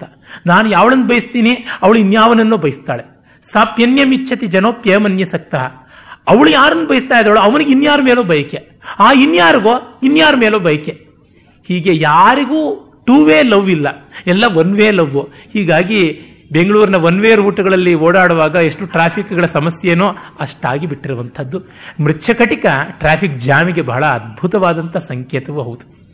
ವಸ್ತುತಃ ಈ ಪ್ರವಹಣ ವಿಪರ್ಯಯ ಆರನೇ ಅಂಕದಲ್ಲಿ ಆಯ್ತಲ್ಲ, ವಸಂತ ಸೇನೆ ಶಕಾರನ ಬಂಡಿನ ಏರೋದು ಮತ್ತು ಇವನು ಆರ್ಯಕ ಚಾರುದತ್ತನ ಬಂಡಿಯಲ್ಲಿ ಏರೋದು, ಅದಕ್ಕೆ ಕಾರಣ ಟ್ರಾಫಿಕ್ ಜಾಮ್. ಆ ಕಾಲದಲ್ಲೇ ಟ್ರಾಫಿಕ್ ಜಾಮ್ ಇತ್ತು ಅಂತಲೂ ಗೊತ್ತಾಗುತ್ತೆ. ಅಂದರೆ ಬದುಕಿನಲ್ಲಿ ಬಯಕೆಗಳು ಜಾಮ್ ಆಗಿಬಿಟ್ಟಾಗ ಬಂಡಿಗಳು ಬದಲಾಗುವುದು ಸಹಜ. ಬಂಡಿಗಳು ಬದಲಾಗ್ಬಿಡುತ್ತವೆ, ನಮ್ಮ ದಿಕ್ಕೇ ತಪ್ಪಿ ಹೋಗುತ್ತೆ. ಗುರಿ ಮಾತ್ರ ಇರಲಿ, ದಿಕ್ಕೇ ತಪ್ಪೋಗುತ್ತೆ. ದಾರಿ ತಪ್ಪೋದು ಪರವಾಗಿಲ್ಲ, ದಿಕ್ಕೇ ತಪ್ಪಿಬಿಟ್ರೆ ಗತಿ ಏನು? ಜಯನಗರಕ್ಕೆ ಹೋಗೋ ದಾರಿ ತಪ್ಪಿದ್ರು ಅಟ್ಲೀಸ್ಟ್ ನಾನು ರಾಜಾನಗರದಿಂದ ಬರೋವಾಗ ದಕ್ಷಿಣ ದಿಕ್ಕಿಗಿದ್ರೆ ಪರವಾಗಿಲ್ಲ, ನಾನು ಪೂರ್ವ ದಿಕ್ಕಿಗಿದ್ರೆ ಬಾಣಸವಾಡಿಗೆ ಹೋಗಿ ತಲುಪ್ತೀನಿ. ಹೀಗಾಗಿ ದಿಕ್ಕು ತಪ್ಪುವಂತೆ ಆಗುವಂಥದ್ದು ಏನು ಅಂತನ್ನುವುದನ್ನು ಈ ನಾಟಕದಲ್ಲಿ ನಾವು ಕಾಣ್ತೀವಿ. ಹೀಗೆ ಈ ನಾಟಕದ ಕವಿ ಅಷ್ಟೆಲ್ಲ ಸುಷ್ಠವಾದ ಕೌಶಲವನ್ನು ಹಿಡ್ಕೊಂಡಿದ್ದಾನೆ. ಇವನ ಕಾಲ ನಮಗೆ ಅಷ್ಟು ಸ್ಪಷ್ಟವಾಗಿ ಗೊತ್ತಿಲ್ಲ. ಆದರೆ ನೋಡಿ, ಇದರ ಇಡೀ ನಾಟಕ ನಡೆಯುವಂಥದ್ದು ಉಜ್ಜಯಿನಿಯಲ್ಲಿ. ಅದರ ಬಗ್ಗೆ ಮುಂದಕ್ಕೆ ಬರ್ತೀನಿ. ಈ ಕವಿ ರಾಜ. ಆ ರಾಜ ಅವನ ಬಗ್ಗೆ ಅವನೇ ಬರ್ಕೊಂಡಿದ್ದಾನೆ ಅಂತ ನಂಬಬಹುದಾ ಅಥವಾ ನಂಬಬಾರ್ದಾ ಗೊತ್ತಿಲ್ಲ. ಆರಂಭದಲ್ಲಿಯೇ ಬರುತ್ತೆ ಶೂದ್ರಕ ಎಂಥವನು, ಎಂಥ ರಾಜನಾಗಿದ್ದ ಅಂತ. ಆದರೆ ಯಾರೂ ಕೂಡ ತಾನು ಅಗ್ನಿ ಪ್ರವೇಶ ಮಾಡಿ ಸತ್ತೆ ಅಂತ ನಾಟಕದ ಆರಂಭದಲ್ಲಿ ಬರ್ಕೊಳ್ಳಲ್ಲ. ಸತ್ತ ಮೇಲೆ ಬರ್ಕೊಳ್ಳೋಕೆ ಹೇಗಾಗುತ್ತೆ ಹಾಗೆ ಕಾಣಿಸುತ್ತೆ. ದ್ವಿರದೇಂದ್ರಗತಿಶ್ಚಕೋರ ನೇತ್ರ ಪರಿಪೂರ್ಣೇಂದು ಮುಖ ಸುವಿಗ್ರಹಶ್ಚ ದ್ವಿಜಮುಖ್ಯತಮಃ ಕವಿರ್ಬಭೂವ ಪ್ರತಿತ ಶೂದ್ರಕ ಇತ್ಯಗಾಧ ಸತ್ವ. ಇವನು ಗಜಗಂಭೀರ ಗತಿಯವನು, ಚಕೋರ ಪಕ್ಷಿ ಹಾಗೆ ಕಣ್ಣಿತ್ತು, ಪರಿಪೂರ್ಣವಾದ ಚಂದ್ರಮುಖ, ಒಳ್ಳೆಯ ಶರೀರವುಳ್ಳವನು, ಬ್ರಾಹ್ಮಣಾಗ್ರೇಸರ ಅಥವಾ ಕ್ಷತ್ರಿಯಾಗ್ರೇಸರ, ವೈಶ್ಯಾಗ್ರೇಸರ ಏನು ಬೇಕಾದ್ರೂ ದ್ವಿಜ ಅಂದರೆ ಉಪನೀತ ಅಷ್ಟೇ, ಕವಿಯಾಗಿದ್ದಾನೆ. ಅವನ ಅಗಾಧ ಸತ್ವ ಋಗ್ವೇದಂ ಸಾಮವೇದಂ ಗಣಿತಮಥ ಕಲಾಂ ವೈಶಿಕೀಂ ಹಸ್ತಿಶಿಕ್ಷಾಂ ಜ್ಞಾತ್ವಾ ಶರ್ವಪ್ರಸಾದಾತ್ ವ್ಯಪಗತ ತಿಮಿರೆ ಚಾಕ್ಷುಷಿ ಚೋಪಲಭ್ಯ. ಋಗ್ವೇದ, ಸಾಮವೇದ, ಗಣಿತ ಮತ್ತು ವೇಶ್ಯಾವೃತ್ತಿಗೆ ಸಂಬಂಧಪಟ್ಟಂಥ ಸಕಲ ಕಲೆ ಅಂದರೆ ಕಾಮಸೂತ್ರಗಳನ್ನು ಅಭ್ಯಾಸ ಮಾಡಿದ, ಗಜಶಾಸ್ತ್ರವನ್ನು ಅಭ್ಯಾಸ ಮಾಡಿದ ಮತ್ತು ಕಣ್ಣು ಕಳ್ಕೊಂಡಿದ್ದನ್ನು ಶಿವನ ಅನುಗ್ರಹದಿಂದ ಪಡ್ಕೊಂಡ ಇವನು ರಾಜಾನಂ ವೀಕ್ಷಪುತ್ರಂ ಪರಮಂ ಪರಮ ಸಮುದಯೇನ ಅಶ್ವಮೇಧೇನ ಚೇಷ್ಟ್ವಾ ಲಬ್ಧ್ವಾ ಚಾಯುಂ ಶತಾ ಆಯುಷ್ ಶತಾಬ್ದಂ ದಶ ದಿನ ಸಹಿತಂ ಶೂದ್ರಕೋಗ್ನಿಂ ಪ್ರವಿಷ್ಟ. ಒಳ್ಳೆಯ ಮಗನನ್ನು ಕಂಡು ಅಶ್ವಮೇಧಯಾಗ ಮಾಡಿ ನೂರು ದಿವಸದ ಮೇಲೆ ಹತ್ತು ದಿನ ಬದುಕಿದ್ದು ಅಗ್ನಿಪ್ರವೇಶವನ್ನು ಮಾಡದ ಅಂತ. ಸಮ ಸಮರವ್ಯಸನಿ ಪ್ರಮಾದ ಶೂನ್ಯ, ಯುದ್ಧದಲ್ಲಿ ಆಸಕ್ತನಾದವನು, ಯಾವುದೇ ಪ್ರಮಾದಗಳನ್ನು ಮಾಡಿದವನು. ಕಕುದೋ ವೇದ ವಿದಾಂ ತಪೋಧನಶ್ಚ, ಒಳ್ಳೆಯ ಹೆಗಲು ಎಲ್ಲ ಉಳ್ಳಂಥವನು, ವೇದ ವಿದ್ವಾಂಸನಾಗಿದ್ದ ತಪೋಧನ. ಪರವಾರಣ ಬಾಹು ಯುದ್ಧ ಲಬ್ ಲುಬ್ಧ ಬೇರೆಯವರನ್ನ ತಡೆಯುವಂತೆ ಯುದ್ಧ ಮಾಡೋದ್ರೊಳಗೆ ಆಸೆ ಇದ್ದಂಥವನು. ಕ್ಷಿತಿಪಾಲ ಕಿಲ ಶೂದ್ರಕೋ ಬಭೂವ, ಶೂದ್ರಕ ಅನ್ನೋನಿದ್ದ ಈ ಥರದ್ದವನು ಇದ್ದನಲ್ವೇ ಅಂತ. ಇದು ಯಾರೋ ಆಮೇಲೆ ಬರೆದು ಸೇರಿಸಿದ್ದಿರಬೇಕು ಅಂತಾರೆ. ಒಟ್ಟಿನಲ್ಲಿ ಇವನು ರಾಜ, ಇವನು ಶೂದ್ರ ಕುಲದಿಂದಲೂ ಬಂದಿರಬಹುದು. ಶೂದ್ರ ಕುಲದಿಂದ ಬಂದು ರಾಜರಾಗಬಾರದು ಅಂತ ಏನೂ ಇಲ್ಲ, ಎಷ್ಟೋ ಜನ ಹಾಗಾಗಿದ್ದಾರೆ. ಅಷ್ಟೇಕೆ ಕ್ಷತ್ರಿಯರು ಪತಿತರಾದಾಗ ಶೂದ್ರರಾಗುತ್ತಾರೆ ಅಂತ. ಹಾಗಾಗಿ ನಮ್ಮಲ್ಲಿ ಪತಿತ ಶೂದ್ರರೆಲ್ಲರೂ ಕೂಡ ಕ್ಷತ್ರಿಯರೇ ಅಂತ ಉಂಟು. ಏನೇ ಇರಲಿ, ಅವನು ಒಬ್ಬ ಮಹಾರಾಜ ಅನ್ನುವುದು ಗೊತ್ತಾಗುತ್ತೆ. ಅಲ್ಲಿ ವಿಶೇಷ ಗಮನಿಸಬೇಕಾದ್ದೇನೆಂದರೆ ಅವನು ಕಾಮಶಾಸ್ತ್ರವನ್ನು ಚೆನ್ನಾಗಿ ಬಲ್ಲವನಾಗಿದ್ದ ಅಂತ. ಪದ್ಮ ಪ್ರಾಭೃತಕ ಪ್ರಾಭೃತಕದಂಥ ಪ್ರಹಸನವನ್ನು, ಬಾಣವನ್ನು ಕಂಡಾಗ ಅವನಿಗೆ ಕಾಮಶಾಸ್ತ್ರದ ನೈಪುಣ್ಯ ಎಷ್ಟು ಅಂತ ಗೊತ್ತಾಗುತ್ತೆ. ಮತ್ತು ತುಂಬ ಜನಕ್ಕೆ ಕಾಮಶಾಸ್ತ್ರ ಅಂತಂದರೆ ತುಂಬ ಸಂಕುಚಿತ ಅರ್ಥದಲ್ಲಿ ಎ ಟ್ರೀಟೇಸ್ ಆನ್ ಎರಾಟಿಸಮ್ ಅಂತ ಹೇಳ್ತಾರೆ. ಲೈಂಗಿಕತೆಯ ಮೇಲೆ ಬರೆದಂಥ ಗ್ರಂಥ ಅಂತ ಅಲ್ಲ. It is a treatise on desire and pleasure, ಸಂತೋಷದ ಬಗೆಗಿರುವ ಗ್ರಂಥ, ಭೋಗದ ಬಗ್ಗೆ ಇರುವ ಗ್ರಂಥ ಅಂತ. ಅಲ್ಲಿಂದ ನಾಗರಿಕ ವೃತ್ತಾಂತವನ್ನು ತೆಗೆದು ನಾಳೆ ದಿವಸ ಓದಿ ಹೇಳ್ತೀನಿ. ಅಲ್ಲಿಯ ಸಮಾಜ ಎಂಥದ್ದು, ಅಲ್ಲಿಯ ಜನಜೀವನ ಯಾವ ರೀತಿಯಾಗಿರುವಂಥದ್ದು ಅಂತ ಗೊತ್ತಾಗುತ್ತೆ. ಅರವತ್ನಾಲ್ಕು ಕಲೆಗಳಿಗೆ ನಿಧಿ ಕಾಮಸೂತ್ರ. ನಮ್ಮಲ್ಲಿ ಇಂತಹ ಸಂಕುಚಿತವಾದ ಪರ್ವರ್ಟೆಡ್ ಮೀನಿಂಗ್ಗಳನ್ನು ಮಾಡಿ ತುಂಬ ದೊಡ್ಡ ನಾಶನ ಮಾಡಿದ್ದಾರೆ. ಇರಲಿ, ಶೂದ್ರಕನ ಐತಿಹಾಸಿಕತೆಯ ಬಗ್ಗೆಗೆ ಆಧುನಿಕ ಸಂಶೋಧಕರ ಅಭಿಪ್ರಾಯ. ನನ್ನ ಒಂದೆರಡು ಊಹೆಗಳನ್ನು ಹೇಳ್ತೀನಿ. ಭಾರತ ದೇಶದಲ್ಲಿ ಶತಶತಮಾನಗಳಿಂದ ಬಗೆ ಬಗೆಯಾದ ಆಳ್ವಿಕೆ ನಡೀತಾ ಬಂದಿದೆ. ಈ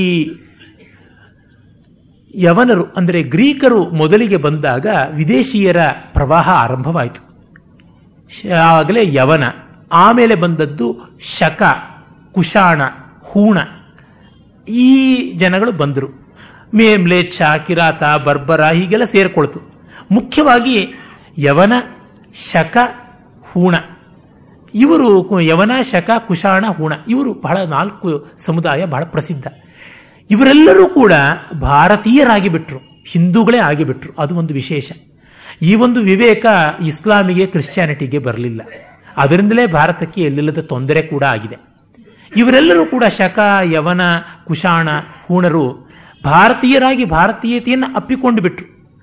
ನೋಡಿ, ಹಿಲಿಯೋಡೋರಸ್ ಅನ್ನುವ ಒಬ್ಬ ಗ್ರೀಕ ವೈಷ್ಣವ ಧರ್ಮವನ್ನು ಸ್ವೀಕರಿಸಿ ವಿಷ್ಣುದಾಸ ಅನಿಸಿಕೊಂಡು ಒಂದು ಗರುಡಧ್ವಜ ಸ್ತಂಭವನ್ನು ಕೂಡ ಆರೋಪಣ ಮಾಡಿದ್ದು ಕಾಣಿಸುತ್ತೆ.